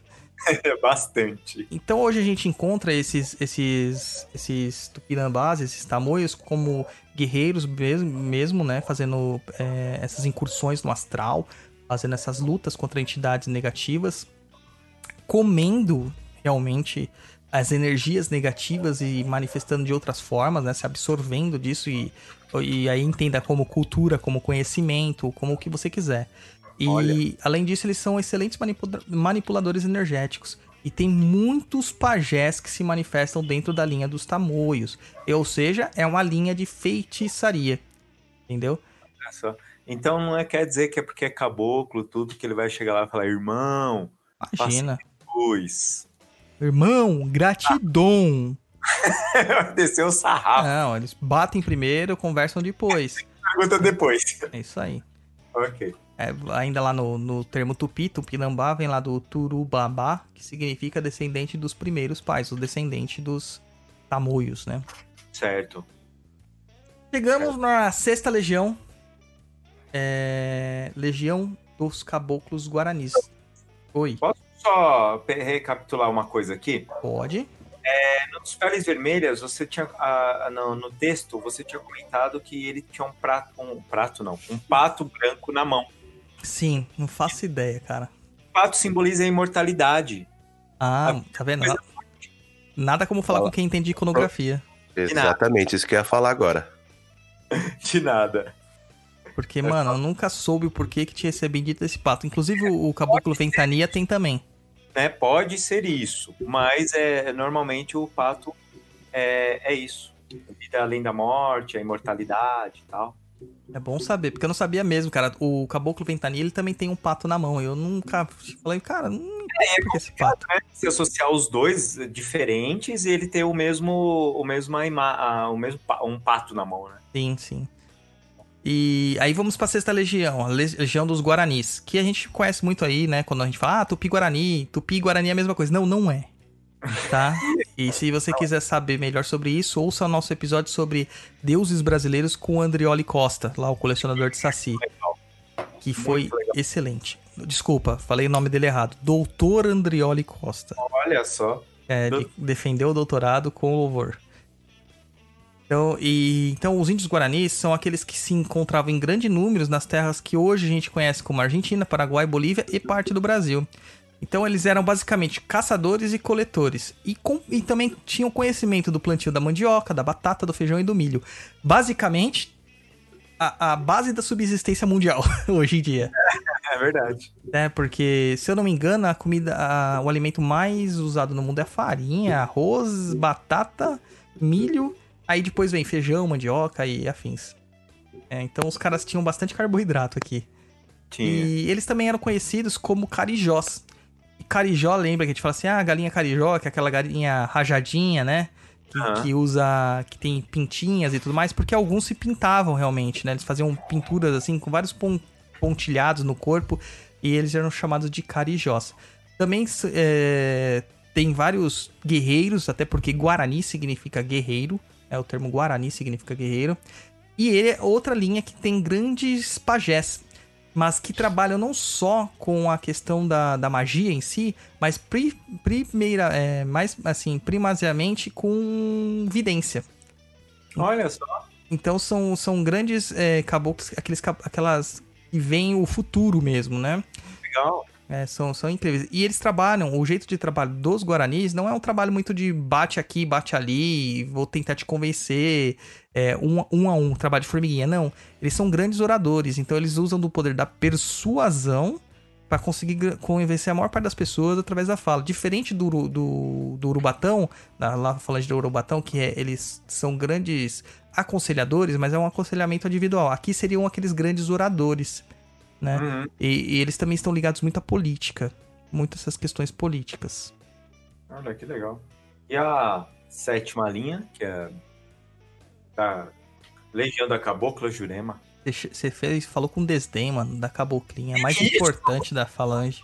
Não, gente, Nossa. não, para, pa- parem de inventar essas coisas, que o povo tá tudo muito, muito milindrado. E pra eles colocar minha boca, meu nome na boca do sapo, não custa Ah, nada. mas isso não é ruim. O problema é te dar empurrada na rua. Isso sim é complicado. Ó, a Luciana dando ideia. Obrigado, viu, Lu? De nada. Você sabe que você vai estar junto, né? Se eu Ah, apanhar na é, rua. Vocês sabem quem é o Rodrigo e quem é eu, né? Pelo amor de Deus, olha o tamanho. É capaz dela ajudar o cara. Que horror. Então, a linha da cabocla Jurema, ela é chefiada pela cabocla Jurema. E essa cabocla, ela não é uma índia, de fato. Cadê a carinha de surpresa nesse momento? Ela não é uma índia, nem uma cabocla em si. Ela é uma encantada. É uma das encantadas naturais que nós comentamos que se manifesta. E ela chefia essa linha. Ela é bem diferente, né? É uma linha que é hum, composta de vários tipos de encantadas. E, e muitas das caboclas, apesar que a gente encontra caboclas em todas as outras le- legiões que eu falei, é, a maior parte das caboclas de Oxóssi se manifestam aqui. Então, aquelas que têm contato com as matas e muitas que têm contato com as águas, e a gente vai entender isso depois, porque é uma linha que faz muito contato com a linha de Manjá. Ela tem essa essa essa é, particularidade de ter bastante gente que sabe trabalhar com tanto com as matas quanto as águas, né? Principalmente nos rios, principalmente com o povo que a gente chama povo de Ara. Né? Apesar do- de Yara ser um mito construído, mas o povo de Yara, dentro, de Yara dentro da Umbanda são as caboclas dos rios e encantadas que obedecem a Oxum. E essas caboclas juremas, é, é, ou as, as falangeiras da legião de Jurema, né, os espíritos que trabalham nessa, nessa legião, elas têm um contato muito próximo com esse povo de Yara, com essas caboclas de Oxum. Olha só. Aqui a gente vai encontrar também muitas guerreiras, principalmente aquelas que faziam o. ah, Putz, esqueci aquele sapinho verde, como que é o nome, né? Que, que deram. Quero, quero pi. Não, esse é outro sapinho verde. né? Que são, a, a- que são a- as índias que deram origem, assim, de fato, para além da, do Amazonas ser habitado pelas Amazonas gregas, né? É, que é aquela tribo de mulheres que eram guerreiras. Muirapitã? É o Muira, é Muirapitã, né? Muira- Muiraquitã. Que, é um, que era um artefatinho assim. Sim, era um sapinho e tal. Isso. Muiraquitã. Né? Isso. É, esse artefatinho é um sapinho, né? De, feito de pedra jade. Ele é muito engraçado, cara, porque é, eles, é, é tido que eles eram feitos pelas Ikamiabas, que é essa tribo que eu falei. E que são dessas, dessas mulheres. Inclusive, no, o Câmara Cascudo fala no dicionário de folclore brasileiro sobre a lenda, né? Sobre essa lenda e é muito legal, cara. Quer que eu leia a lenda aqui? Se tiver ela aí pertinho aí, mostra Tem, aí. eu tô com o livro aqui do lado. É, ele fala assim: era uma noite de lua cheia. Na tribo indígena havia um rebuliço entre as jovens. Elas conheciam a força dos muiraquitãs, as pedras verdes que davam poder aos guerreiros, seus escolhidos. Elas sabiam que em toda noite de lua cheia, a Iara surgia do fundo das águas do Amazonas, numa renda de espumas, trazendo nas mãos misteriosas as almejadas pedras verdes, os muiraquitãs.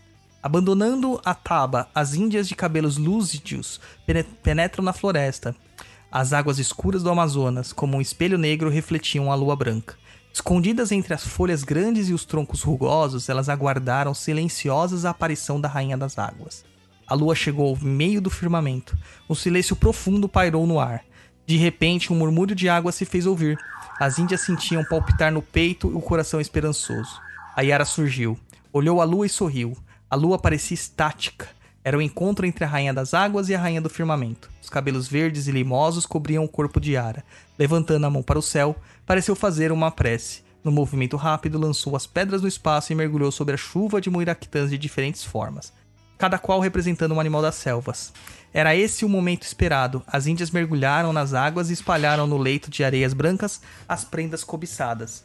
A luz da lua, refletindo-se nas pedras, tornava-as visíveis.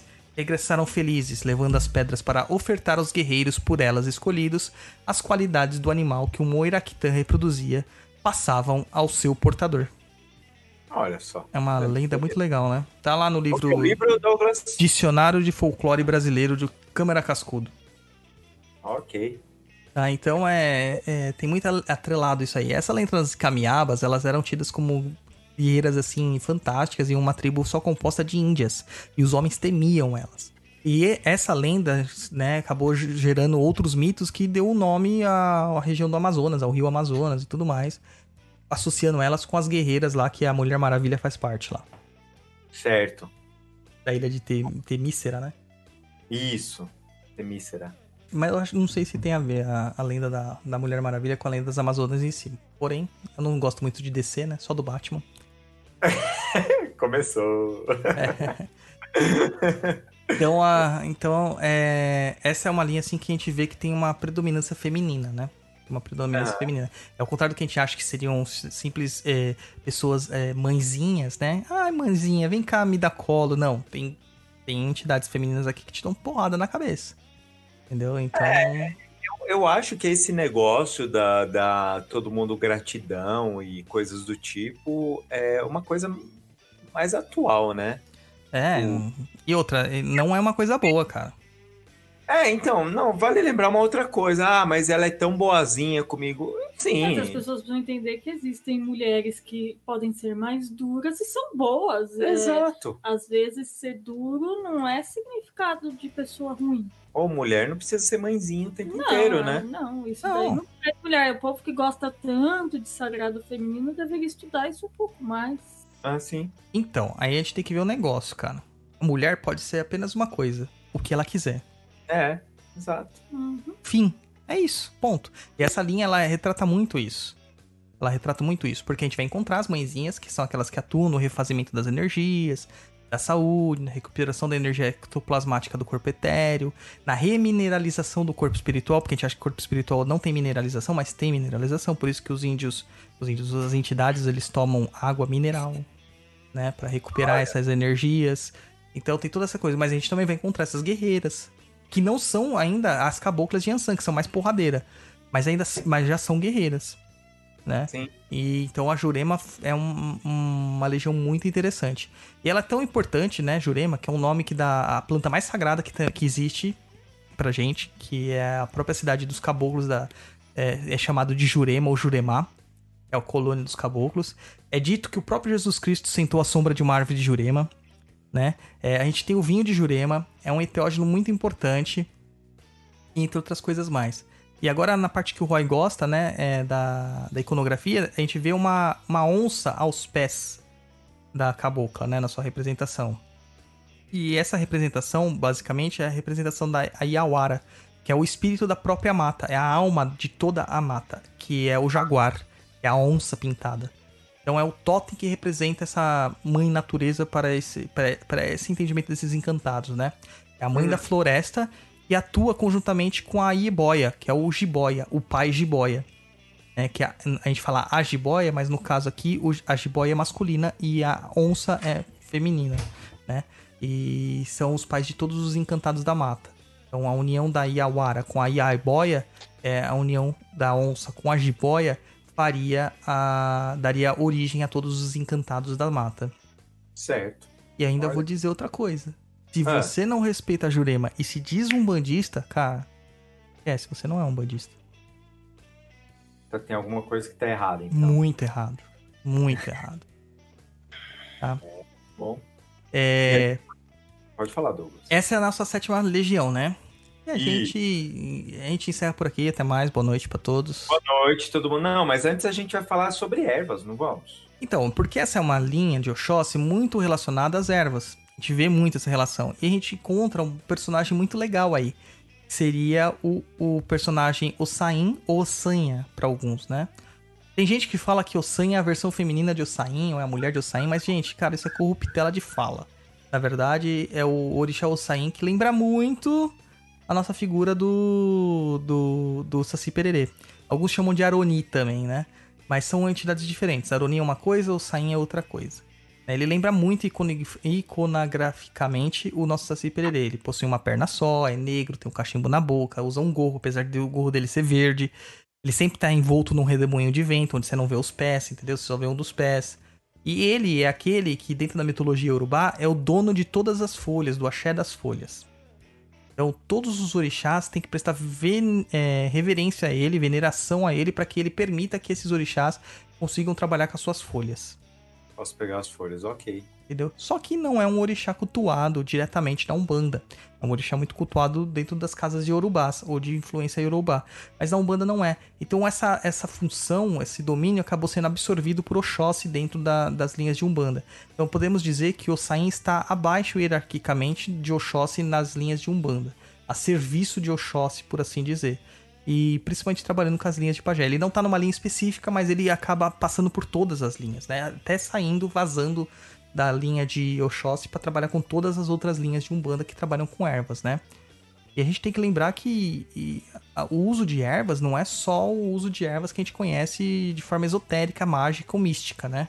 A gente tem o uso das, das, das plantas também como fitoterápicos e também como alopatia. Se a gente pegar o exemplo do ácido acetil salicílico, o AS ou aspirina, que o pessoal conhece, ele foi sintetizado a partir do ácido salicílico que é proveniente da casca de alguns salgueiros.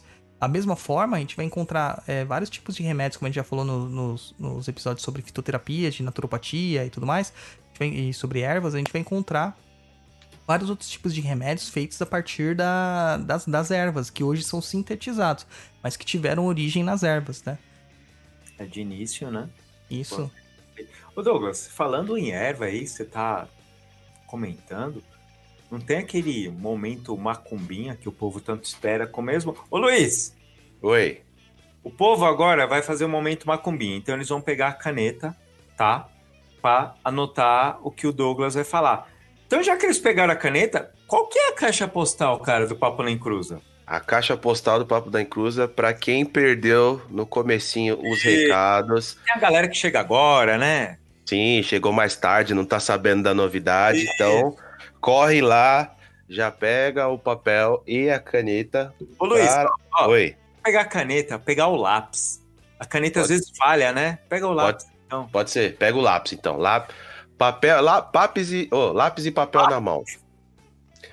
O número da caixa postal é 78690. E o CEP da caixa postal é o 035 33 971. Calma, não tira o papel da mão e a caneta, porque o Douglas vai passar a receitinha aí. Receitinha dele, né? Ah, dá tempo até de botar a vinheta, né? Então vamos lá.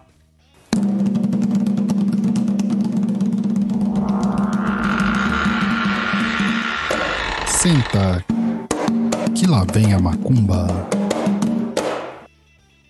Tá, essa aí, nossa vinhetinha tocada, vamos lá. É, a primeira macumba aqui que eu vou passar mironguinha é uma que já vai dar polêmica já, viu, Roy?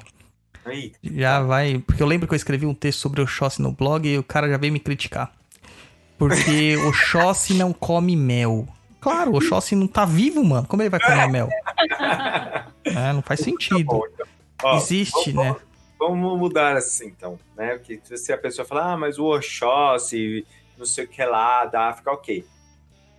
A, a, a mironguinha da linha das matas brasileira. É. Aí, Aí- ficou bom. Aí você vai pegar lá, é, dentro da lenda de Oxóssi, você vai ver que ele tem algum problema com o Logon Edeca, né? Picado por abelhas e tudo mais, tal, tal, tal. Daí você vai entender a Kizila. Mas na Umbanda não existe isso, gente. Não existe Kizila, né? Então você vai pegar uma velinha verde, um pouco de mel e um copo d'água. Aí você vai pegar os seus dedinhos, melar no mel e vai besuntar a vela verde. Em que sentido, Douglas? Não importa. Neste caso, não importa. Porque você não está trabalhando dentro de um, de um, de um outro sistema mágico. Se fosse pro Rudu, o Rudu sempre usa a chama da vela como se fosse a alma do ser humano. Então, se você quer atrair, você tem que ir da base pra chama. Se você quer afastar, da chama pra base. Já na Wicca, em algumas outras bruxarias naturais, faz o inverso. Entendeu? Considera que você tem que apontar a base da vela pro seu umbigo. Então você puxa da chama pra base, você tá puxando pra você. Quando você põe da base pra chama, você tá afastando. Então isso é muito de da ordem da, do seu, da sua concepção mental, né? Então eu- pega lá a velinha verde, besunte bastante com mel, acenda e ofereça um copo d'água. E faça um pedido para o Xós. Que pedido, Douglas? Um pedido de ordem, de organização da sua vida, de busca. Se você quiser um direcionamento, se você quiser uma elucidação, se você quiser que sua vida se, se torne um pouquinho mais branda, etc e tal, use a vela verde com mel para o Oxóssi. Posso usar para o meu estabelecimento comercial para atrair mais pessoas?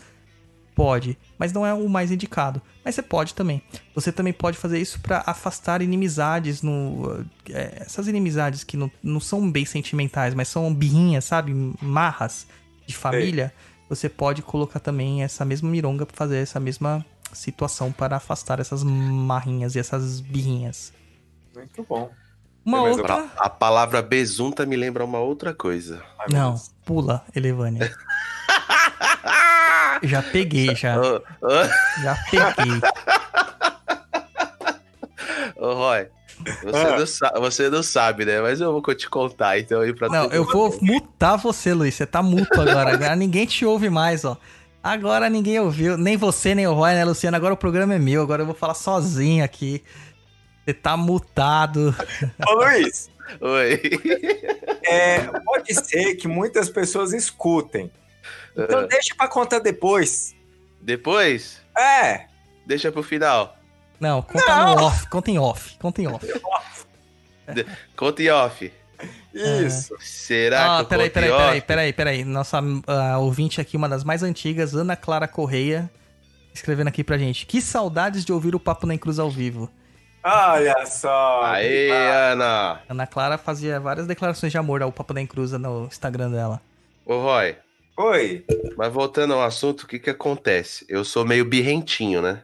Ah, É, apesar de eu ter 37 anos, eu sou meio birrentinho. Ah. O rapaz aí, ele gosta muito de.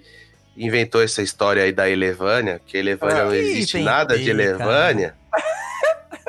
ah. E fica espalhando aí, né? Falou aí no, no, no- Ô, no ô, podcast Luiz, e ô, Luiz, tal. eu vou te mutar, Mas eu né? acho que besuntar eu deveria contar a história. Não, deixa pro programa de aniversário. Aí até lá nós vamos ver. Ah, não, aliás, se o nosso. Nossa outra surpresa, né? For bem sucedida, daí você pode contar, eu, eu permito. o Vitor Hugo tá falando que o seu volume tá muito alto, Luiz. O meu volume? É. Ô, louco. É, então vamos lá. Isso porque o Luiz tá sem voz, hein? É. O segunda mironguinha aqui pra vocês aqui na, na, na macumba. Banho de jurema da cabeça aos pés. Jurema é da casca da jurema preta mesmo. Faz um banhão Consegue lá. achar isso em lojinha de macumba? Consegue, consegue sim.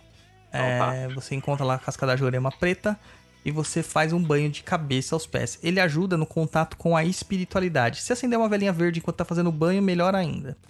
Tem um outro banho legal que é o banho de cipó caboclo mais artemisia. Sabe artemisia? Que faz Mas peraí, moxa. Douglas, peraí, peraí, peraí, peraí, peraí. O banho de jurema. O jurema, no caso, é a casca. Isso. Aí você vai é, fazer como? Você vai fazer que nem chá, infusão, como que é? Você vai fazer conforme a gente explicou no Papo na Encruza sobre banhos de ervas. Cara, Decocção. é sensacional, né? Nossa senhora, vai, vai por outro, Douglas. Eu nem vou perguntar. Não, você faz por decocção. Você vai cozinhar a casca. Olha, que sensacional. Que programa. Que programa, gente. Então vai É. lá. Aí a gente tem o outro banho que é o de cipó caboclo mais artemisia. Artemisia é a moxa, né? Aquela coisa fedida lá que o pessoal acende pra fazer a acupuntura, mas eu adoro o cheiro dela. É bom. É, e ele serve para a purificação dos campos energéticos e para contato com o povo da Jurema. Então você quer fazer uma meditação com os caboclos? Banho ótimo para isso, tá? Tem o cipó prata também que pode ser usado no caso, mas eu prefiro o cipó caboclo, é por causa do nome. É, acender o outro trabalho que é para cura, né? É. Você vai, você vai pegar um prato, né, um prato branco. Você vai fazer um círculo de casca de jurema e no centro você vai fixar uma vela verde. E você vai fazer uma oração pra pessoa que precisa de cura ou pra você mesmo e deixar aquilo lá queimando. Terminou, pega aquelas cascas, faz um banhinho com aquelas cascas e bora pra vida aí, que é um trabalho de cura. Mas você dá você, pro banho pra pessoa que tá doente ou pra você? Não, pra pessoa que está doente. Ah, certo. pra pessoa que está doente. E o último, que é o que todo mundo mais gosta, não é o eixo do ouro, mas trabalha com prosperidade. é pegar uma moranga, pode ser aquelas morangas pequenininhas. Moranga é aquela abóbora moranga, né? Encher É. de milho, né? Não é a espiga, você debulha o milho, põe lá e coloca Não, uma não adianta pegar da, da- do mercado, comprar aquela lata, abrir, Não, não, né? não, não é milho verde em conserva. É debulhar mesmo o milho seco, né? Aí Certo. você vai. Pode ser quirela também. Sabe? Milho de quirela? Sei, sei. E dá pra usar também, pode ser quirela. Aí você põe uma, uma vela verde no meio, rega com mel, puta mel de novo. Mas é, rega com mel. Põe É. um copo de vinho doce ao lado ou um suco de frutas. Faz uma oração pedindo prosperidade pra sua vida. Lembrando que prosperidade nem sempre é dinheiro, né? Certo. Mas pode ser fartura, pode ser comida na mesa e outras coisas mais. É, Essa aqui é pra, pra nossa ouvinte, a Renata Hall. E acabou a vela. Tá bom, ela, tudo isso aí vai pro lixo. Entendeu? Certo. Tudo, tudo, tudo pro lixo. Certo. Entendeu? E, e, é, o que é lixo tem que jogar no lixo. Essa é a regra. né? Aquilo que não é lixo dá pra usar se for parte, que nem o do. do se você usa a jurema pra fazer banho com a vela, você pode usar aquela casca da jurema, apesar dela estar ali impregnada. Se cai cera na jurema, você tira, né? Claro, e limpa e faz o banho dela, tá? Último aí da prosperidade é pra, pra Renata Raul lá, que eu falei pra filha dela que tem vergonha de falar comigo, a Larissa Raul. Alicia, não tenha vergonha. O, o- o Douglas é meio tosco, mas ele é legal. então, Tirando acabou. o besuntado, Douglas é um cara legal. Tá certo. Ai, que imagem na minha É, cabeça. eu tenho que aguentar essas coisas na minha vida, mano. Eu falo por isso, cara, você tá mexendo com macumbeiro. Olha, eu- olha eu, me- eu ameaçando. Você tá mexendo com Ameaçando, macumbeiro, você tem né? coragem mesmo? Então, é, mais alguma coisa? Acabou as macumbinhas? Pô, mas passou pô, Acabou, né? Acabou, chega, né? Ô, quero ver, quero ver quem tem um caderninho de macumbinha que anota todas as macumbinhas no, no- do programa. Depois vai falando aí quantas macumbinhas, quantas folhas já tem no caderno e tudo mais. Eu sei uma pessoa que anota, cara. É Andréia mesmo? Fernandes Cassundé. Ela anota tudo. Caramba! A esposa da Erika anota tudo, cara. Elas- tem tudo ali no, no caderninho dela. Tem caderninho de receita e caderninho de macumbinha. Pois é. Então, podemos ir para a perguntinha dos ouvintes? Vamos. Então vamos. Vamos? Vamos. Mas tem uma pergunta aqui que não é de ouvinte. Como assim? Tem uma pergunta aqui. É uma que- pergunta muito especial. É, Ah, não, é de, não é de ouvinte. ah, fala aí. É de apresentador. Eita, então tem que fazer. Ah, mas tem que fazer a pergunta aqui. Se colocou aqui, tem que ler, Luiz. Se colocou na, na pauta, tem que ler. Tem que ler. Então vamos lá. Ah, temos a primeira pergunta da senhorita Luciana Fidelis. Ah, Poxa, eu acho que eu já ouvi esse nome em algum lugar, cara. É, Eu, eu acho que é a melhor pessoa. Alguém conhece Luciana Fidelis? Eu conheço uma chefe aí que tá quase virando renomada já. Em pouquinho tempo vai virar uma chefe renomada que tem esse nome. Tá vendo, gente? Mas é pelo. eu vou tentar falar, pelo Le Cordon Bleu? É Olha isso? Não, pelo Le Candomblé. É, vamos lá. É, para poder sentir a energia de Oxóssi, é necessário fazer os médiums agirem feitos índios dançando, fazendo uhuhu, Né, Barulho. gente? É, uh, Isso. que aprendendo no pé, no pré. claro que não. Ah, então só faz papel de idiota quando faz isso? Com certeza. Na verdade já é idiota, né? Só aumenta o papel que ele tá. Ele tá expondo pra todo mundo que ele é idiota, né? Ouviu? ouvi. A gente tem que agora contar pra outras pessoas também. Que foram cinco idiotas. Eu participei de uma visita num terreiro e a primeira gira que eu fui nesse terreiro foi gira de Exu, que sempre gira de Exu, né? É. Eu não sabia, mas eu fui lá, era gira de Exu. Beleza, tive quase coisas, coisas assim, zoadas. Mas daí depois fala assim, não, dá mais uma chance, o terreiro é legal, não sei o que. Eu falei, tá bom, vou outra vez. Era uma gira de caboclo. Na hora que o dirigente incorporou e ele começou a sair pulando num pé, depois no outro pé, pulando num pé, depois no outro pé, pegando chocalho. Os videozinhos do Peter Pan. Tipo isso. Sabe aquele aquele aquele cocar da 25 de março, com aquelas penas fake Jesus. e pegando o chocalho do- da criança lá e, bat- e fazendo uh, assim no meio da, eu falei assim, gente. É isso. Daí depois eu vi uma cabocla jurema entre aspas chegando de um jeito muito louco lá, colocando um cocar que ia até os pés assim, rastejava no chão.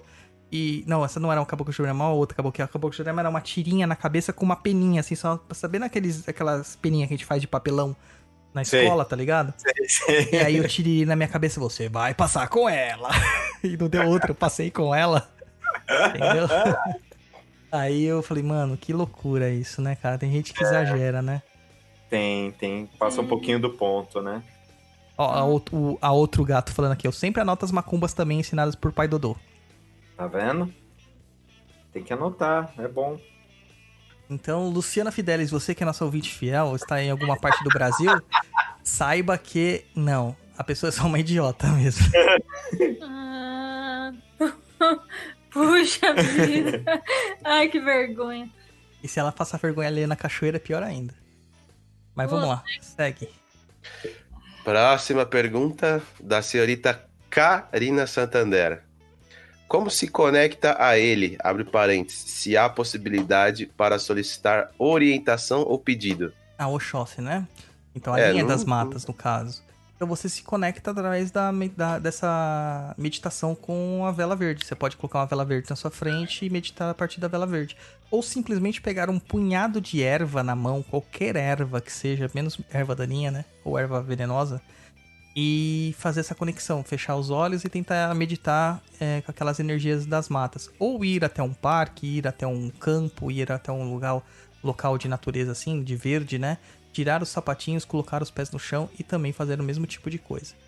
A gente se conecta através do pensamento e para o pensamento ele é ordenado pela nossa vontade. Então, se você quiser mesmo, se você tiver uma vontade tremenda, você vai estar conectada. Aí você faz os seus pedidos, entendeu? E geralmente a inspiração vem. Gente, toda vez que eu escuto a outro gato, eu lembro do Chaves. é muito É isso bom. mesmo. É, lembrando que assim, né? Eles falam assim, ah, eu preciso é, de ter um pedido, eu quero pedido, preciso de uma orientação, eu vou ouvir, não sei o quê. Caboclos de Oxóssi, a linha de Oxóssi gosta muito de falar. Então eles vão se fazer, de alguma forma, ser ouvidos. Próxima pergunta, Karina Santander. O que seria no sincretismo do catolicismo? Então, isso pra abreviar, né? Eu acabei não colocando é, os sincretismos. É São Sebastião. Aí o Roy pode explicar melhor a iconografia de São Sebastião. Posso. Eu fiz uma anotaçãozinha básica aqui, só para eu não perder nada. Vamos lá.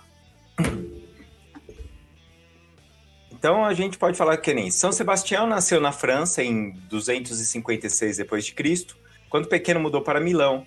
A sua lenda é extensa, então a gente é, não, eu não vou ficar me apegando tanto a nomes, essas coisas, porque foi como eu havia comentado antes com Douglas. É, em várias fontes é, você vê é, nomes diferentes, então eu vou só dar um basicão aqui, entendeu? Então, por favor, é, não fiquem bravos se eu falei errado, porque é uma lenda. Então, vamos lá. Sua lei de existência, resumindo, é um militar responsável pela guarda pretoriana do imperador. Na época, o Império Romano era governado por Diocleciano no Oriente e por Maximiliano no Ocidente.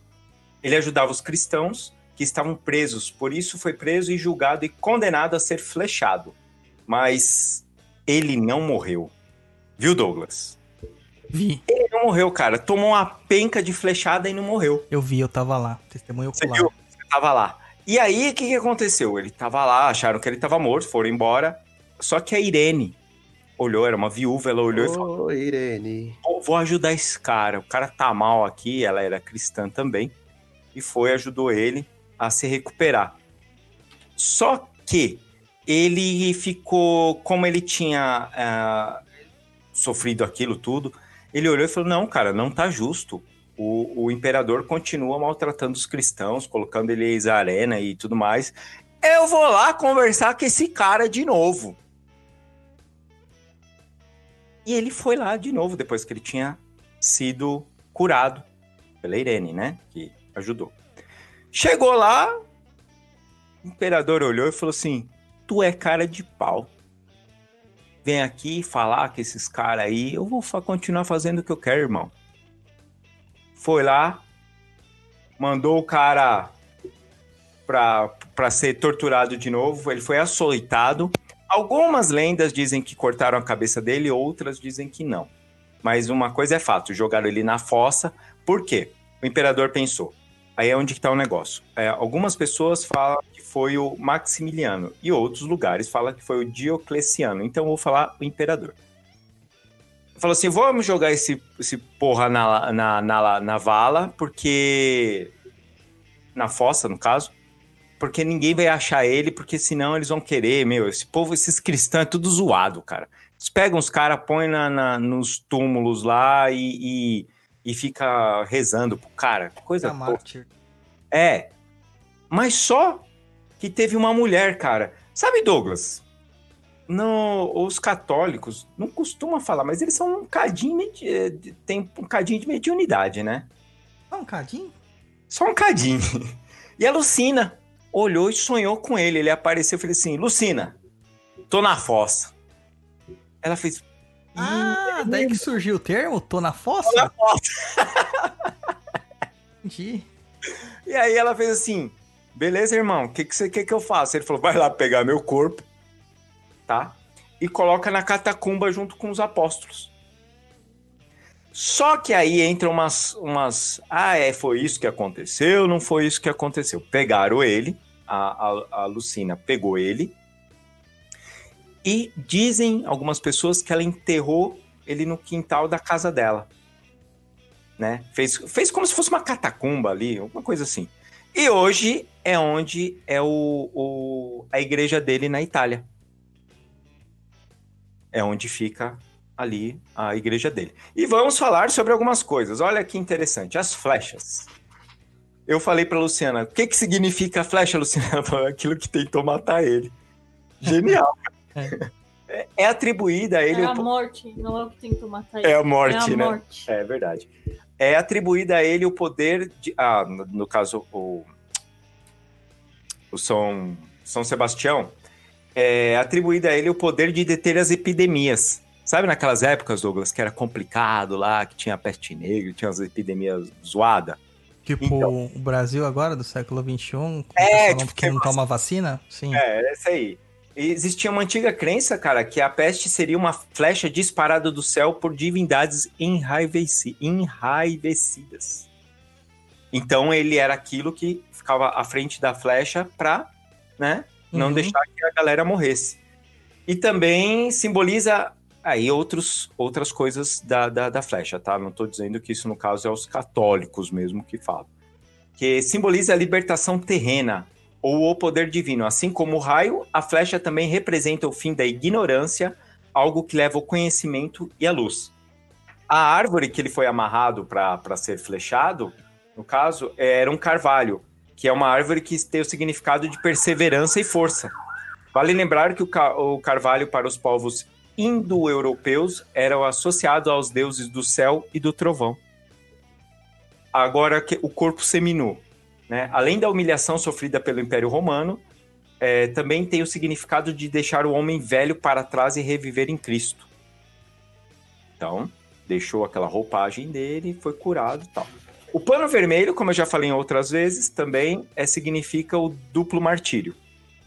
E há, no caso, a aura, a santidade. E uma coisa muito interessante, que a Irene, aquela que ajudou ele na primeira vez quando ele foi flechado, Ô, Irene. é, ela foi canonizada pela igreja e a festa dela é dia 30 de março. Tá vendo? Muito Aquele bom. samba do Irene é, tem alguma a ver com isso aí ou não? É, eu não sei. Eu Vocês realmente- viram como é importante estudar? Então, o, e o Roy tem um cursinho de iconografia lá no Udemy. Isso, bem legal para introdução. Então, quer dizer, ah, mas eu odeio cristianismo, eu odeio tudo isso. Ó, então, ali você vai aprender o basicão. Aí você pode odiar com propriedade. Não, não é isso, Douglas. Você, você consegue colocar isso na mitologia nórdica, você colo- consegue colocar isso na mitologia iorubá, você consegue colocar onde você quiser. A questão é que você vai ter um olhar mais apurado para ver símbolos e ir atrás das coisas, Exatamente. certo? É isso aí. Muito Podemos bom. para a próxima pergunta? Antes de ir para a próxima pergunta, eu quero falar uma coisa. Quero mandar Ah. um saravá e um axé pra Maria Aparecida Rosa, que é a mãe do Vitor Hugo Ferraz, que tá ouvindo a gente aqui. Aê! Vendo? Saravá. A gente contagiando gerações. Mãe e filho ouvindo juntos o Papo na Encruza. Muito bueno. Bora lá. Pode? Bora lá. Próxima pergunta, Karina Santander. Quais características são os filhos, se pode ser, se pode se dizer assim, regidos por eles? E aí embaixo a Erika faz a pergunta bem parecida. Pode ler. A Érica, senhorita Érica Cassundé, que já foi entrevistada nossa aqui no nosso programa. É, como se dá a influência energética de Oxóssi? Qualidades e defeitos sobre a personalidade de seus filhos. Então, não se dá. Porque o Oxóssi, na verdade, como todos os orixás que a gente trabalha, são aspectos. Eles nos direcionam para aquilo que seria um objetivo de vida, né? Aquilo que nós deveríamos trabalhar nesta vida ou nos direcionar para lá. É, Então, usar essas desculpas de que, ah, isso acontece porque eu sou filho de Oxóssi. Oxóssi é- vive no mundo da lua. Ah, Oxóssi não é fiel, filho de Oxóssi não é fiel, etc, etc e tal. No Twitter tá uma moda, cara. Ai, por que eu fui me apaixonar por filho de Oxóssi? Cara, não é Não, porque ele é filho de Oxóssi. Também uma vez eu soube que era os de Xangô. É, Xangô, Oxum que Xangô. Agora é Oxóssi, agora eles vão variando, entendeu? Ah, tá, eles estão trocando. Virou signo. É, é que eu acho que o Oxóssi se, se enraiveceu, entendeu? E agora começou a botar gai em todo mundo. Daqui a pouco ele pega o Xangô e tá tudo certo. Afinal, o que importa é amar. É verdade. Então, é, não se tem essas influências. O que a gente pode dizer assim de características? Geralmente são pessoas curiosas, pessoas de raciocínio rápido, pessoas que procuram entendimento, é, pessoas que têm dons de fala, têm características mercurianas, né? É, gostam de magia, gostam do místico, gostam do. sabe, do, do, do profundo, né? Não se atém só à superficial. É, características físicas, geralmente eles são esguios, são um pouco mais altos, né? Por isso que falam que o Roy é filho de, de Oxóssi, mas não é. Não. E etc e tal. Mas eu não me atenho muito a isso aí, não. Podemos para a próxima? Pode, claro. Karina Santander. Estou com saudades da Lu. Anda muito quieta. Volta, Lu. Hoje eu tô aqui, gente. Você sempre tá aqui. Só que hoje eu tô falando mais. Ah, então tá. Próxima pergunta, é, Érica Cassundé. Filhos de Ox- Oxóssi possuem maior facilidade barra afinidade com a manipulação de ervas, trabalhos de cura, entre parênteses, médiums de cura, na Umbanda ou isso não é uma regra? Cara, tem sim, tem sim. Tem uma facilidade maior. É, é... Apesar dos aspectos a gente falar que não influenciam muito na personalidade, o que acontece é assim, ele já carrega aquilo dentro dele. Por isso que ele acaba manifestando essas mesmas propriedades que o orixá talvez carregue. É, então não é porque ele é filho de Oxóssi que ele tem isso, é porque ele tinha isso que ele acaba vindo como filho de Oxóssi, né? Entre, entre muitas aspas. Então ele já tinha afinidade com manipulação de ervas, ele já tinha ti- afinidade com trabalhos de cura, então ele acaba sendo associado ao Oxóssi sim. Ele tem uma maior facilidade. Próxima pergunta de Ana Carolina Machado. Eu tô sem notebook, então tô ouvindo pelo celular. Tive que sair para fazer a pergunta. Douglas, se eu não, o quê? Se eu não sinto na gira de caboclo, pode Se eu não ser sinto nada. Se eu não sinto nada na gira de caboclo, Não, mas peraí, Pode Luiz. ser- Tem que ler com sotaque de, de- do Rio de Janeiro. Não faz isso, não, não, não, não, não, não, não. É, eu não não. sei imitar carioca, bicho. Não, Não, ela não é carioca, ela é de volta redonda, vai, imita com. Douglas, Não, Isso. não. Douglas, eh, se eu não sinto nada na gira de caboclo, pode ser que eu tenha a entidade trabalhando comigo ou porque a energia é muito sutil e que às vezes Energia. pode, pode passar desapercebido, parceiro, para o iniciante.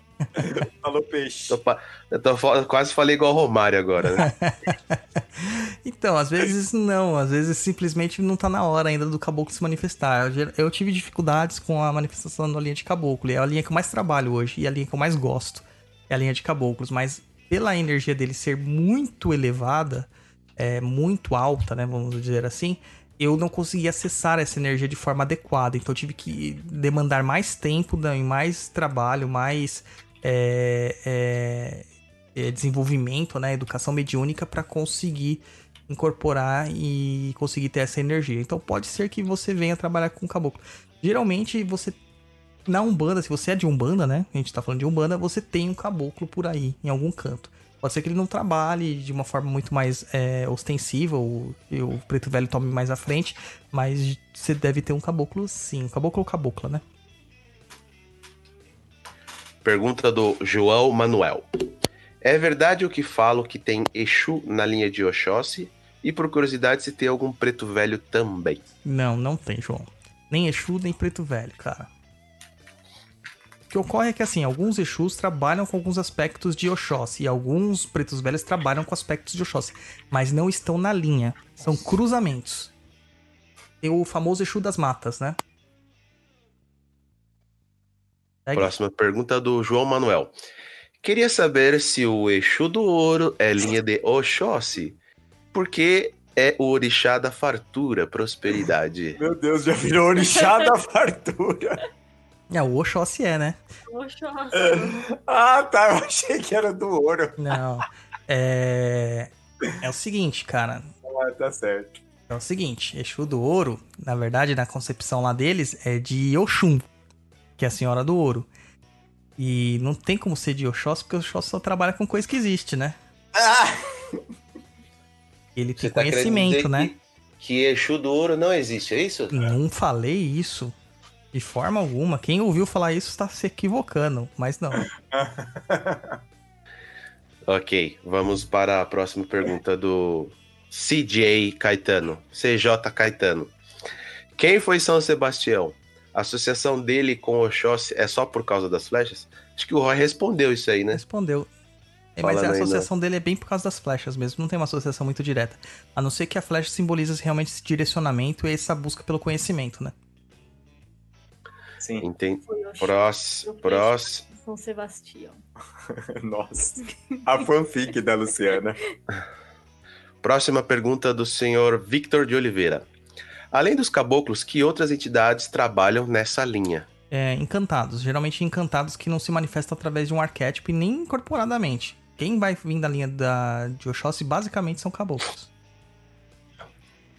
Próxima pergunta. Dacri Rich- Rachel. Dacri Rachel. Deve ser da Cri Raquel. É, pode ser. É de Instagram, né? Daí tem os nomes de usuários, fica tudo confuso. É, tem caboclo que tem gestual parecido com o de Ogum? Tem caboclos cruzados. caboclos cruzados com Ogum vão parecer. vão fazer alguns símbolos, né, alguns gestos com as mãos que lembram bastante Ogum. Mas você vai ver pela forma de falar que eles são mais Oxóssi do que Ogum. Ok. O. O Guinei, é isso o nome dele? O Guinei Júnior. Deve ser. É, Oxóssi é chefe da falange dos caboclos ou é caboclo também? Então, o Oxóssi é, o, é a energia regente das linhas, é o sustentador da linha dos caboclos. Ele não é um caboclo. Não dá pra incorporar o orixá, né? Então não, tem essa incorporação. E nem tem Oxóssi no Brasil. Não tem. Hum, é, o Thanos Augusto. Vai falar de Exu Guardião das Matas? Tô sendo irônico. É mais um agora. Criaram mais um agora. Daqui a pouco a gente vai criar a Liga Extraordinária. Vai, você não vai falar? Criamos monstros, Douglas. É, ele tá sendo irônico. Ah, eu Sei sei. disso. É, próxima pergunta do Tiago Alves. Em relação à incorporação, qual a diferença entre caboclos de Oxóssi e de Ogum? Então, caboclos de Oxóssi, eles se portam de uma forma um pouco mais lépida e mais solta, por assim dizer. Eles falam mais, gesticulam mais. Os caboclos de Ogum, eles são muito assertivos, então eles falam menos pontualmente. É, eles podem ter uma oratória bem forte, assim, longa, mas você vai perceber que ele sempre tá pontuando alguma coisa. O caboclo de Oxóssi, ele já é mais dócil, né, mais diplomático e tal. É, então, basicamente, a diferença seria daria assim. Em matéria de manifestação física, cara, é muito difícil dizer porque todo caboclo tem traz um pouco de Oxóssi, né? Então, se você vê um caboclo de algum, é aquele que acaba andando mais reto. Caboclo de Oxóssi é aquele que acaba, entre aspas, mancando mais, assim por dizer. Mas isso não é uma regra, né? Isso é só uma, uma coincidência. Ok. É, pergunta da senhorita Renata Rahal. Que tem, Ela falou que é pra você ler com sotaque carioca também.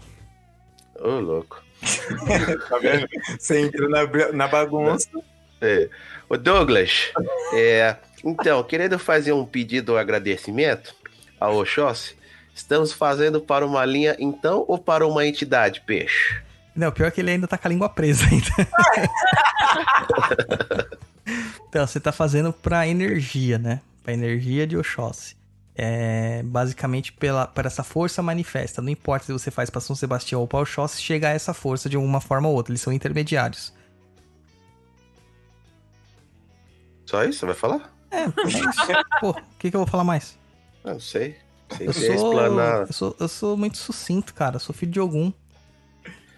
Tá bom, vamos para a próxima pergunta do Bishop 8. Oito não, 13. É. não Nossa, leve em consideração. Não, fugiu não da leve cons- escola. não leve em consideração que eu estou doente. Ah, Eu, eu estou quase deitando na minha cama aqui. É, vamos lá. É, fala sobre os sete flechas, por favor, quando puderem. Obrigado, boa noite. Então, cara, Sete Flechas é um dos caboclos mais conhecidos. Eu falei, ele trabalha muito lá na linha de, de- do Caboclo das Sete Cruzilhadas, dentro da falange da legião de, do Caboclo das Sete Cruzilhadas. Ele é um, um- um- uma entidade que ele trabalha muito com caminhos, né? Com direcionamentos também. É, apesar do Caboclo das Sete Cruzilhadas trabalhar muito com sustentação da religião em si, o Caboclo Sete Flechas ele tem uma outra função que é trabalhar no microcosmo. Ele tem é, uma função muito específica de manter a linha coesa de caboclos trabalhando nestas casas que estão abertas, né? Então é muito comum encontrar caboclos sete flechas como chefes de terreiro. É muito comum. Porque eles têm essa, essa organização, né, do terreiro, da linha de caboclo chegando e tudo mais. É bem legal. E caboclos sete flechas são excelentes, cara, pra encontrar caminhos. né? Então se você tiver perdido na mata, é pra ele que você tem que pedir ajuda. Próxima pergunta da Karina Saft.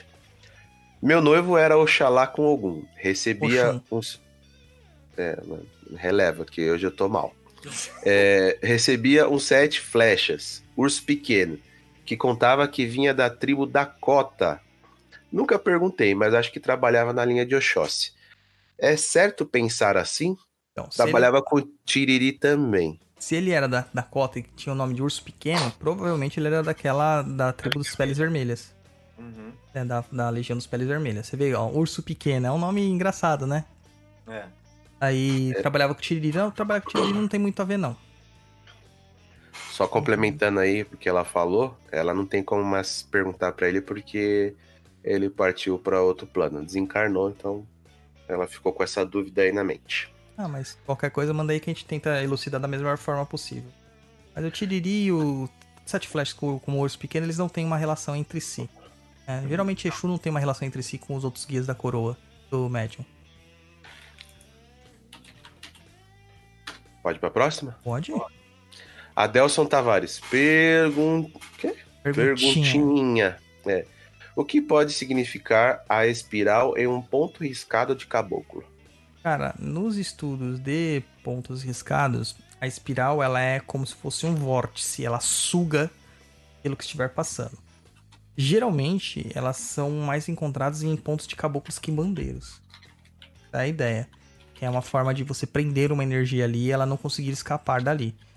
É, eu nunca vi em ponto de caboclo de direita. Então, vai ficar essa questão aí, porque eu realmente nunca vi. Ok. Eric Stofanelli, vocês poderiam falar sobre rompe-mato? Eric, não vou falar sobre rompe-mato porque nós temos um texto incrível sobre rompe-mato lá no blog. E tem também o, o TCC do Roy. Você tem o TCC, Roy, ainda pra algum lugar pra eu linkar lá? Não, eu. Eu tirei. Mas depois eu passo pra você. Pra gente colocar lá também que tem o TCC que fala sobre o rompe-mato. E a gente falou um pouco também na, na linha de demanda. Sim, na, na- sobre o Gun, né? Papo na Encruza número 46, linha de demanda, foi ali que a gente falou sobre ele. É. Lá a gente falou mais. O, o, vou deixar também no link no post, então, desse. Sobre o rompe-mato. E quando o Roy decidir mandar o TCC, a gente põe lá. Ô Luiz, Tem Oi. mais uma pergunta ali do Pedro, Pedro Medeiros Jú- Júnior no YouTube. Cadê? Deixa eu ir lá. Hum, Cadê? Pedro Medeiros Júnior. É, para, para problemas de desorientação psíquica barra mental, a linha das matas barra Oxóssi teria mais recursos terapêuticos? Sim e não, cara. Eu acho que aí. nem eu trabalho com o Rompimato, que ele trabalha muito com questões psíquicas e mentais, né? E ele se diz um representante de Oxóssi com Ogum, Ogum com Oxóssi, na verdade. E então eu vejo muito mais essas relações de cruzamentos, né? Oxóssi ele tem muito que- essas questões do, do mental, sim.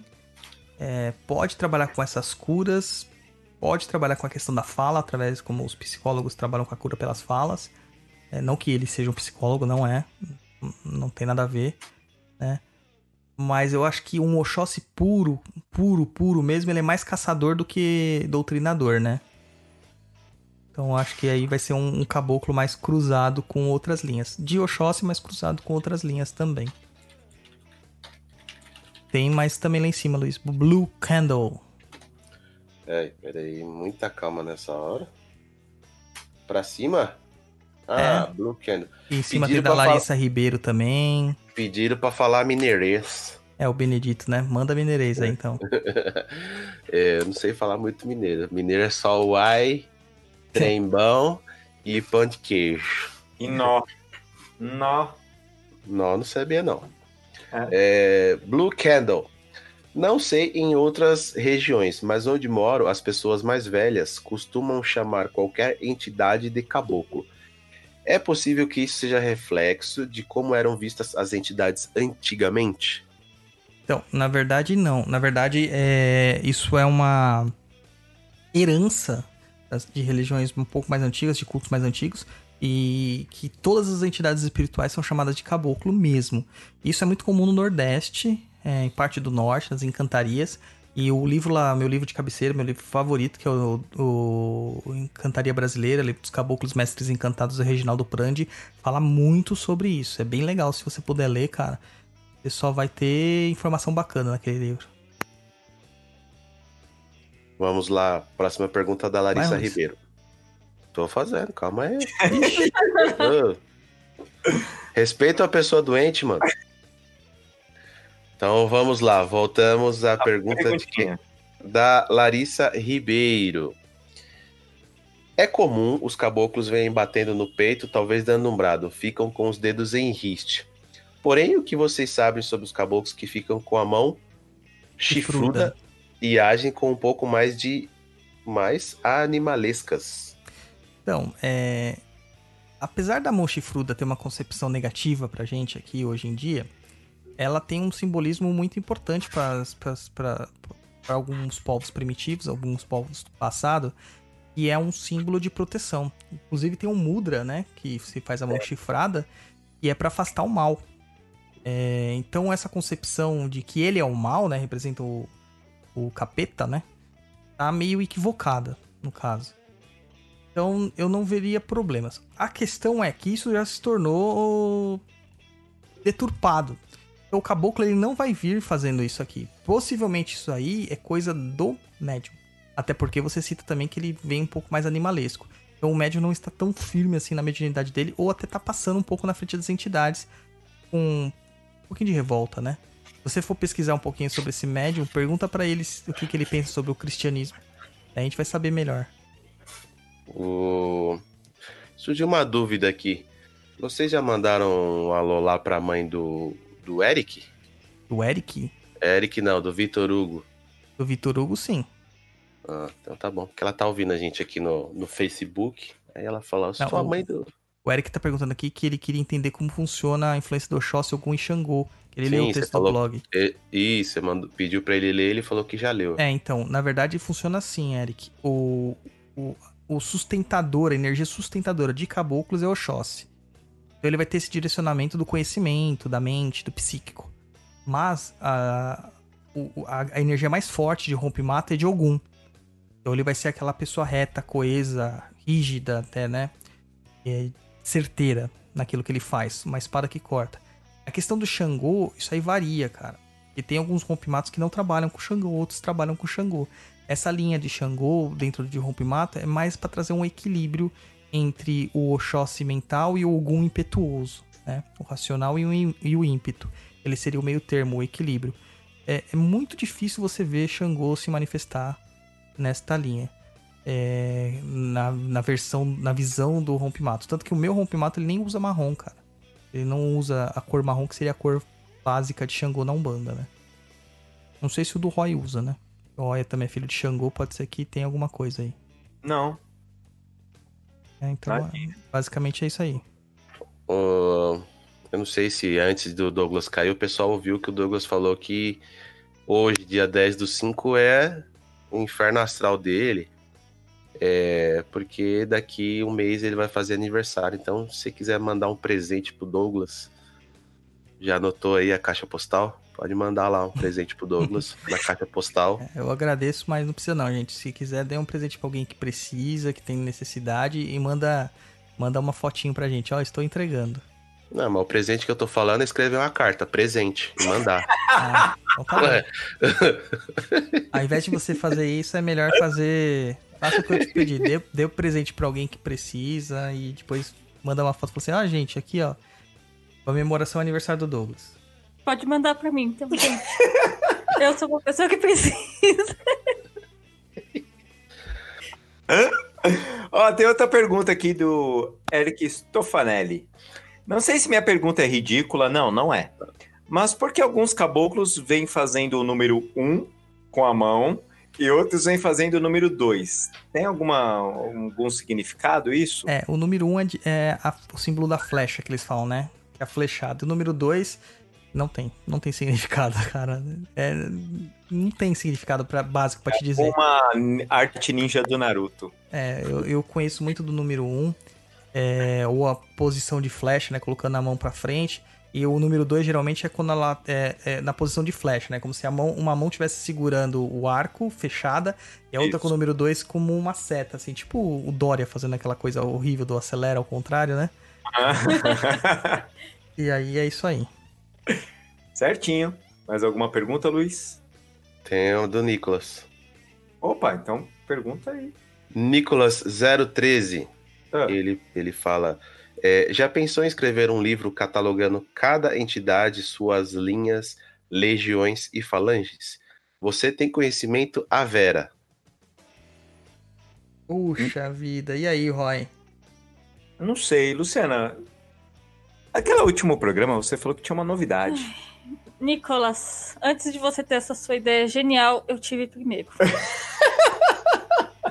então, a gente, há uns meses atrás, a gente escreve. É, a gente, eu não escrevi nada, eu só dei a ideia, o Rodrigo ilustrou e o Douglas escreveu um livro que a gente vai fazer isso começando com os Exus.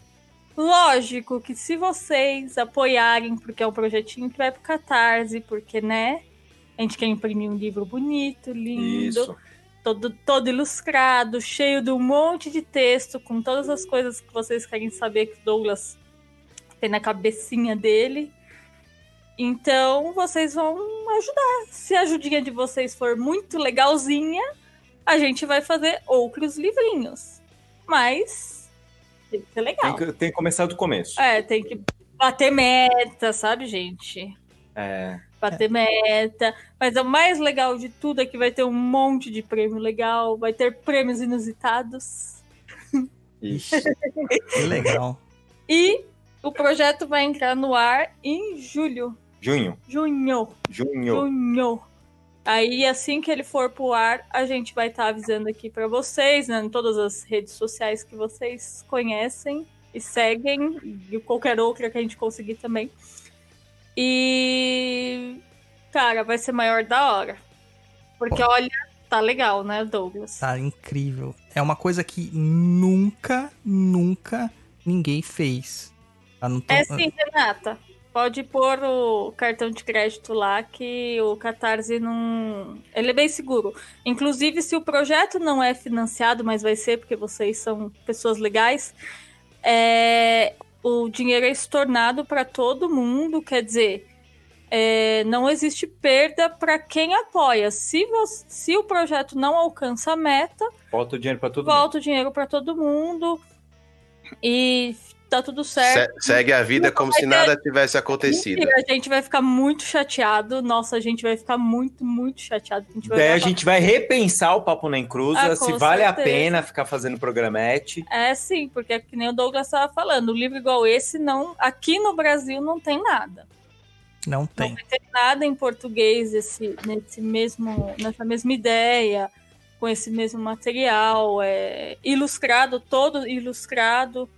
São, vão ser mais de 100 páginas de pura alegria para vocês.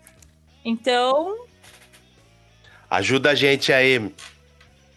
E é assim, o galera pede, pede, pede, e o mercado editorial brasileiro tá muito ruim. Então a gente não tem como contar com uma editora e também não tem como bancar do bolso isso aí pra fazer e pra não saber se vai vender depois. É, no projeto financiado, todo mundo participa, todo mundo é meio coautor da, com a gente, né? Ajudou o projeto a, fun- a funcionar. Então vai ter lá as paginazinhas lá falando dos Exus, é praticamente um bestiário de Exu. E cara, são páginas duplas, uma página de texto e outra página, uma linda ilustração feita pelo Roy. E tá incrível. E não é as ilustrações que vocês conhecem com as imagens. Não. Entendeu, não. gente? Não é. É uma coisa própria. É uma É, coisa e- e isso que o inspirada. Douglas falou é bem importante, porque vai ser limitado. Quem comprou esse livro, comprou. Se acabou, Acabou. acabou. Quem a tem, gente tem. não, não vai fazer. A gente não tem é, intenção de reimpressão. Só se alguma só editora é, entrasse em adorar contato. e falar, gente, A nossa. gente vai manter e tal, mas. Se não, a nossa intenção é manter as ideias, mas as coisas vai ter que funcionar, né? É, então a gente vai contar aí com a ajuda de vocês. Vai ter muito prêmio legal. Qualquer Vai. dúvida vocês vão poder tirar com a gente, sabe que a É, gente sempre responde tudo na medida do possível. Então é isso aí, vai, E- ficou muito legal. Sim. Pode e- falar o nome? E eu não tô falando o que tá muito legal, porque eu não desenhei, viu, gente? E nem é porque o Rodrigo desenhou. Então. Porque se tivesse uma bosta, eu tava falando Qual que que é tava o nome do, do, do livro?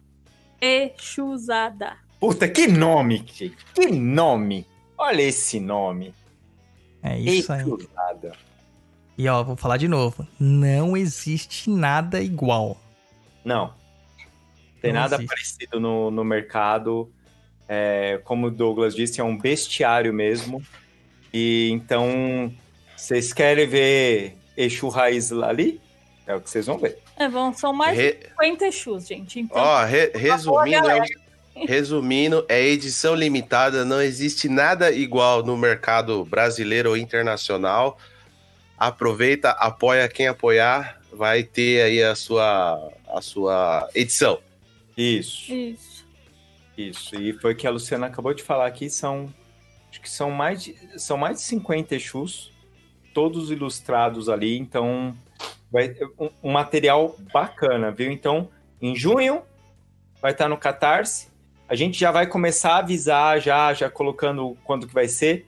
Na hora que tiver a, a data certinha, a gente já vai colocar as informações em todas as redes sociais, é só acompanhar.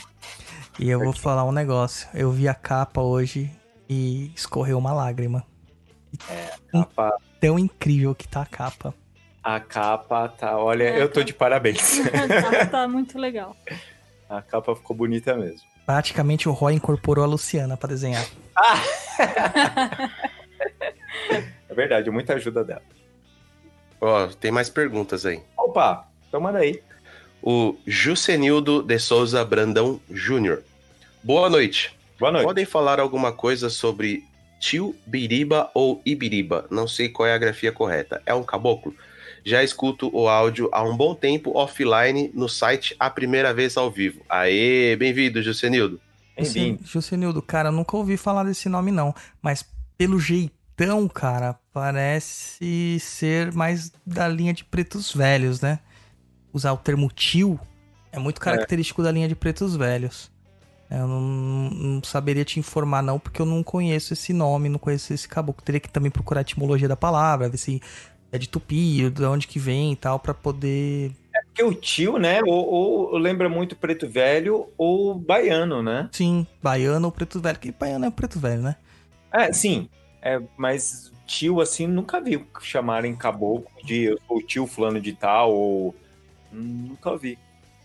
É, não sei também, não sei dizer. Certinho. É, então, pessoal, é... Douglas. Pera aí, tem mais uns comentários aqui, calma aí. A Renata Rahal disse que comprou o livro do Douglas ontem, está aguardando chegar. Muito obrigado, Renata. Ô, Renata, se você quiser mandar lá na caixa postal pro Douglas autografar, fica à vontade, viu? Vai e volta, né? É, cara, É, vai, vai e volta. ah, o Eric perguntou também: vocês conhecem o caboclo Gauíza ou Cauíza? Então, pode ser usado tanto o C quanto o G, porque grafia de tupi pode usar o mesmo, as- a mesma letra para a mesma coisa. Mas também não conheço. Também não É. conheço. E tem algumas pessoas aqui que já falaram que vão ajudar. E a Larissa Ribeiro, ela usar meu seguro-desemprego no Catarse e falou que ela amou o nome e já visualiza na cabeceira da cama dela o livro. Olha o Blue, o Blue Candle me chamando de palestrinha só porque eu sou geminiano. Ai, meu Deus. Acertou, miserável. então, gente. Então, Douglas. É tudo? É isso aí, gente. Espero que vocês tenham gostado do programa. Agradecer bastante todos aí. E eu vou deixar aqui um recadinho, um último recadinho, que é uma ajuda que a Janaína Perantoni pediu para mim. Ela veio me falar sobre o que ela visitou o quilombo da. Só deixa eu falar as informações corretas aqui, porque sabe como é, na minha mente nem sempre funciona. Que o quilombo São José da Serra, próxima conservatoria no Rio de Janeiro. Lá tem a dirigente deles, a, uma matriarca do quilombo, que é a mãe TT, e ela, tá, ela sofreu um descolamento de, de retina, fez uma operação, não deu certo, e ela tá precisando de uma ajuda lá pra conseguir operar novamente, né? Parece que o procedimento é de 9.250 reais e ela ainda, eles ainda precisam de 6 mil reais até dia 25 de maio. Eu vou deixar o link disso daí também lá no post e quem puder ajudar, entra lá, dá uma olhadinha lá no link pra ajudar, quiser ajudar. Ah, Douglas, como que eu vou saber se isso é verídico, se eles vão usar o dinheiro pra outra coisa? Cara, não importa. O importa é a sua intenção em ajudar o próximo. Como meu papai dizia, eu, eu pago as coisas. Se ele vai fazer, se ele vai beber cerveja, se ele vai comer um prato de comida, cara, não importa. Os dois vão fazer o bem pra ele. Certinho. Lu? Isso aí, gente. Obrigada por ter ficado com a gente hoje até agora e por continuar acompanhando a gente, vocês estarem aí bem ativo no nossos bate-papo e nos nossos grupinhos. Obrigadão, gente. Luiz. Pessoal, muito obrigado, viu, por estarem aqui acompanhando a gente mais um dia nesse programete maravilhoso que foi hoje. Agradecer aos meus companheiros, as duas novidades hoje aí, a caixa postal e o lançamento aí do programa do Catarse do livrinho do Exusada. E não esqueci também de agradecer ao pessoal que apoia a gente aqui, o nosso programinha, manter ele no ar aí, ajuda com os custos do programinha. E mais uma vez, muito obrigado. E nos vemos, quer dizer, nos vemos, né? Modo de falar, no próximo programa. Então, pessoal, é, agradecer a todo mundo novamente. É, pelos padrinhos que todo dia batendo papo com a gente, fazendo pergunta, interagindo, dando ideias para pro, programas. E também é, lembrar todo mundo que seguir na, nas redes sociais. Normalmente a gente posta em todos os lugares: Facebook, Instagram e, e Twitter. Se vocês quiserem acompanhar o eixo usado aí desde o seu início, tal, até entrar no Catarse, é, nós vamos passando imagens e, e fazendo esse bate-bola com vocês. Só seguir nas redes sociais que a gente vai passar todas as informações. Então agradeço vocês mais esse programa aqui, por todo mundo ficar aqui trocando ideia com a gente, faz, mandando as perguntinhas. E obrigadão, galera. Tchau, tchau.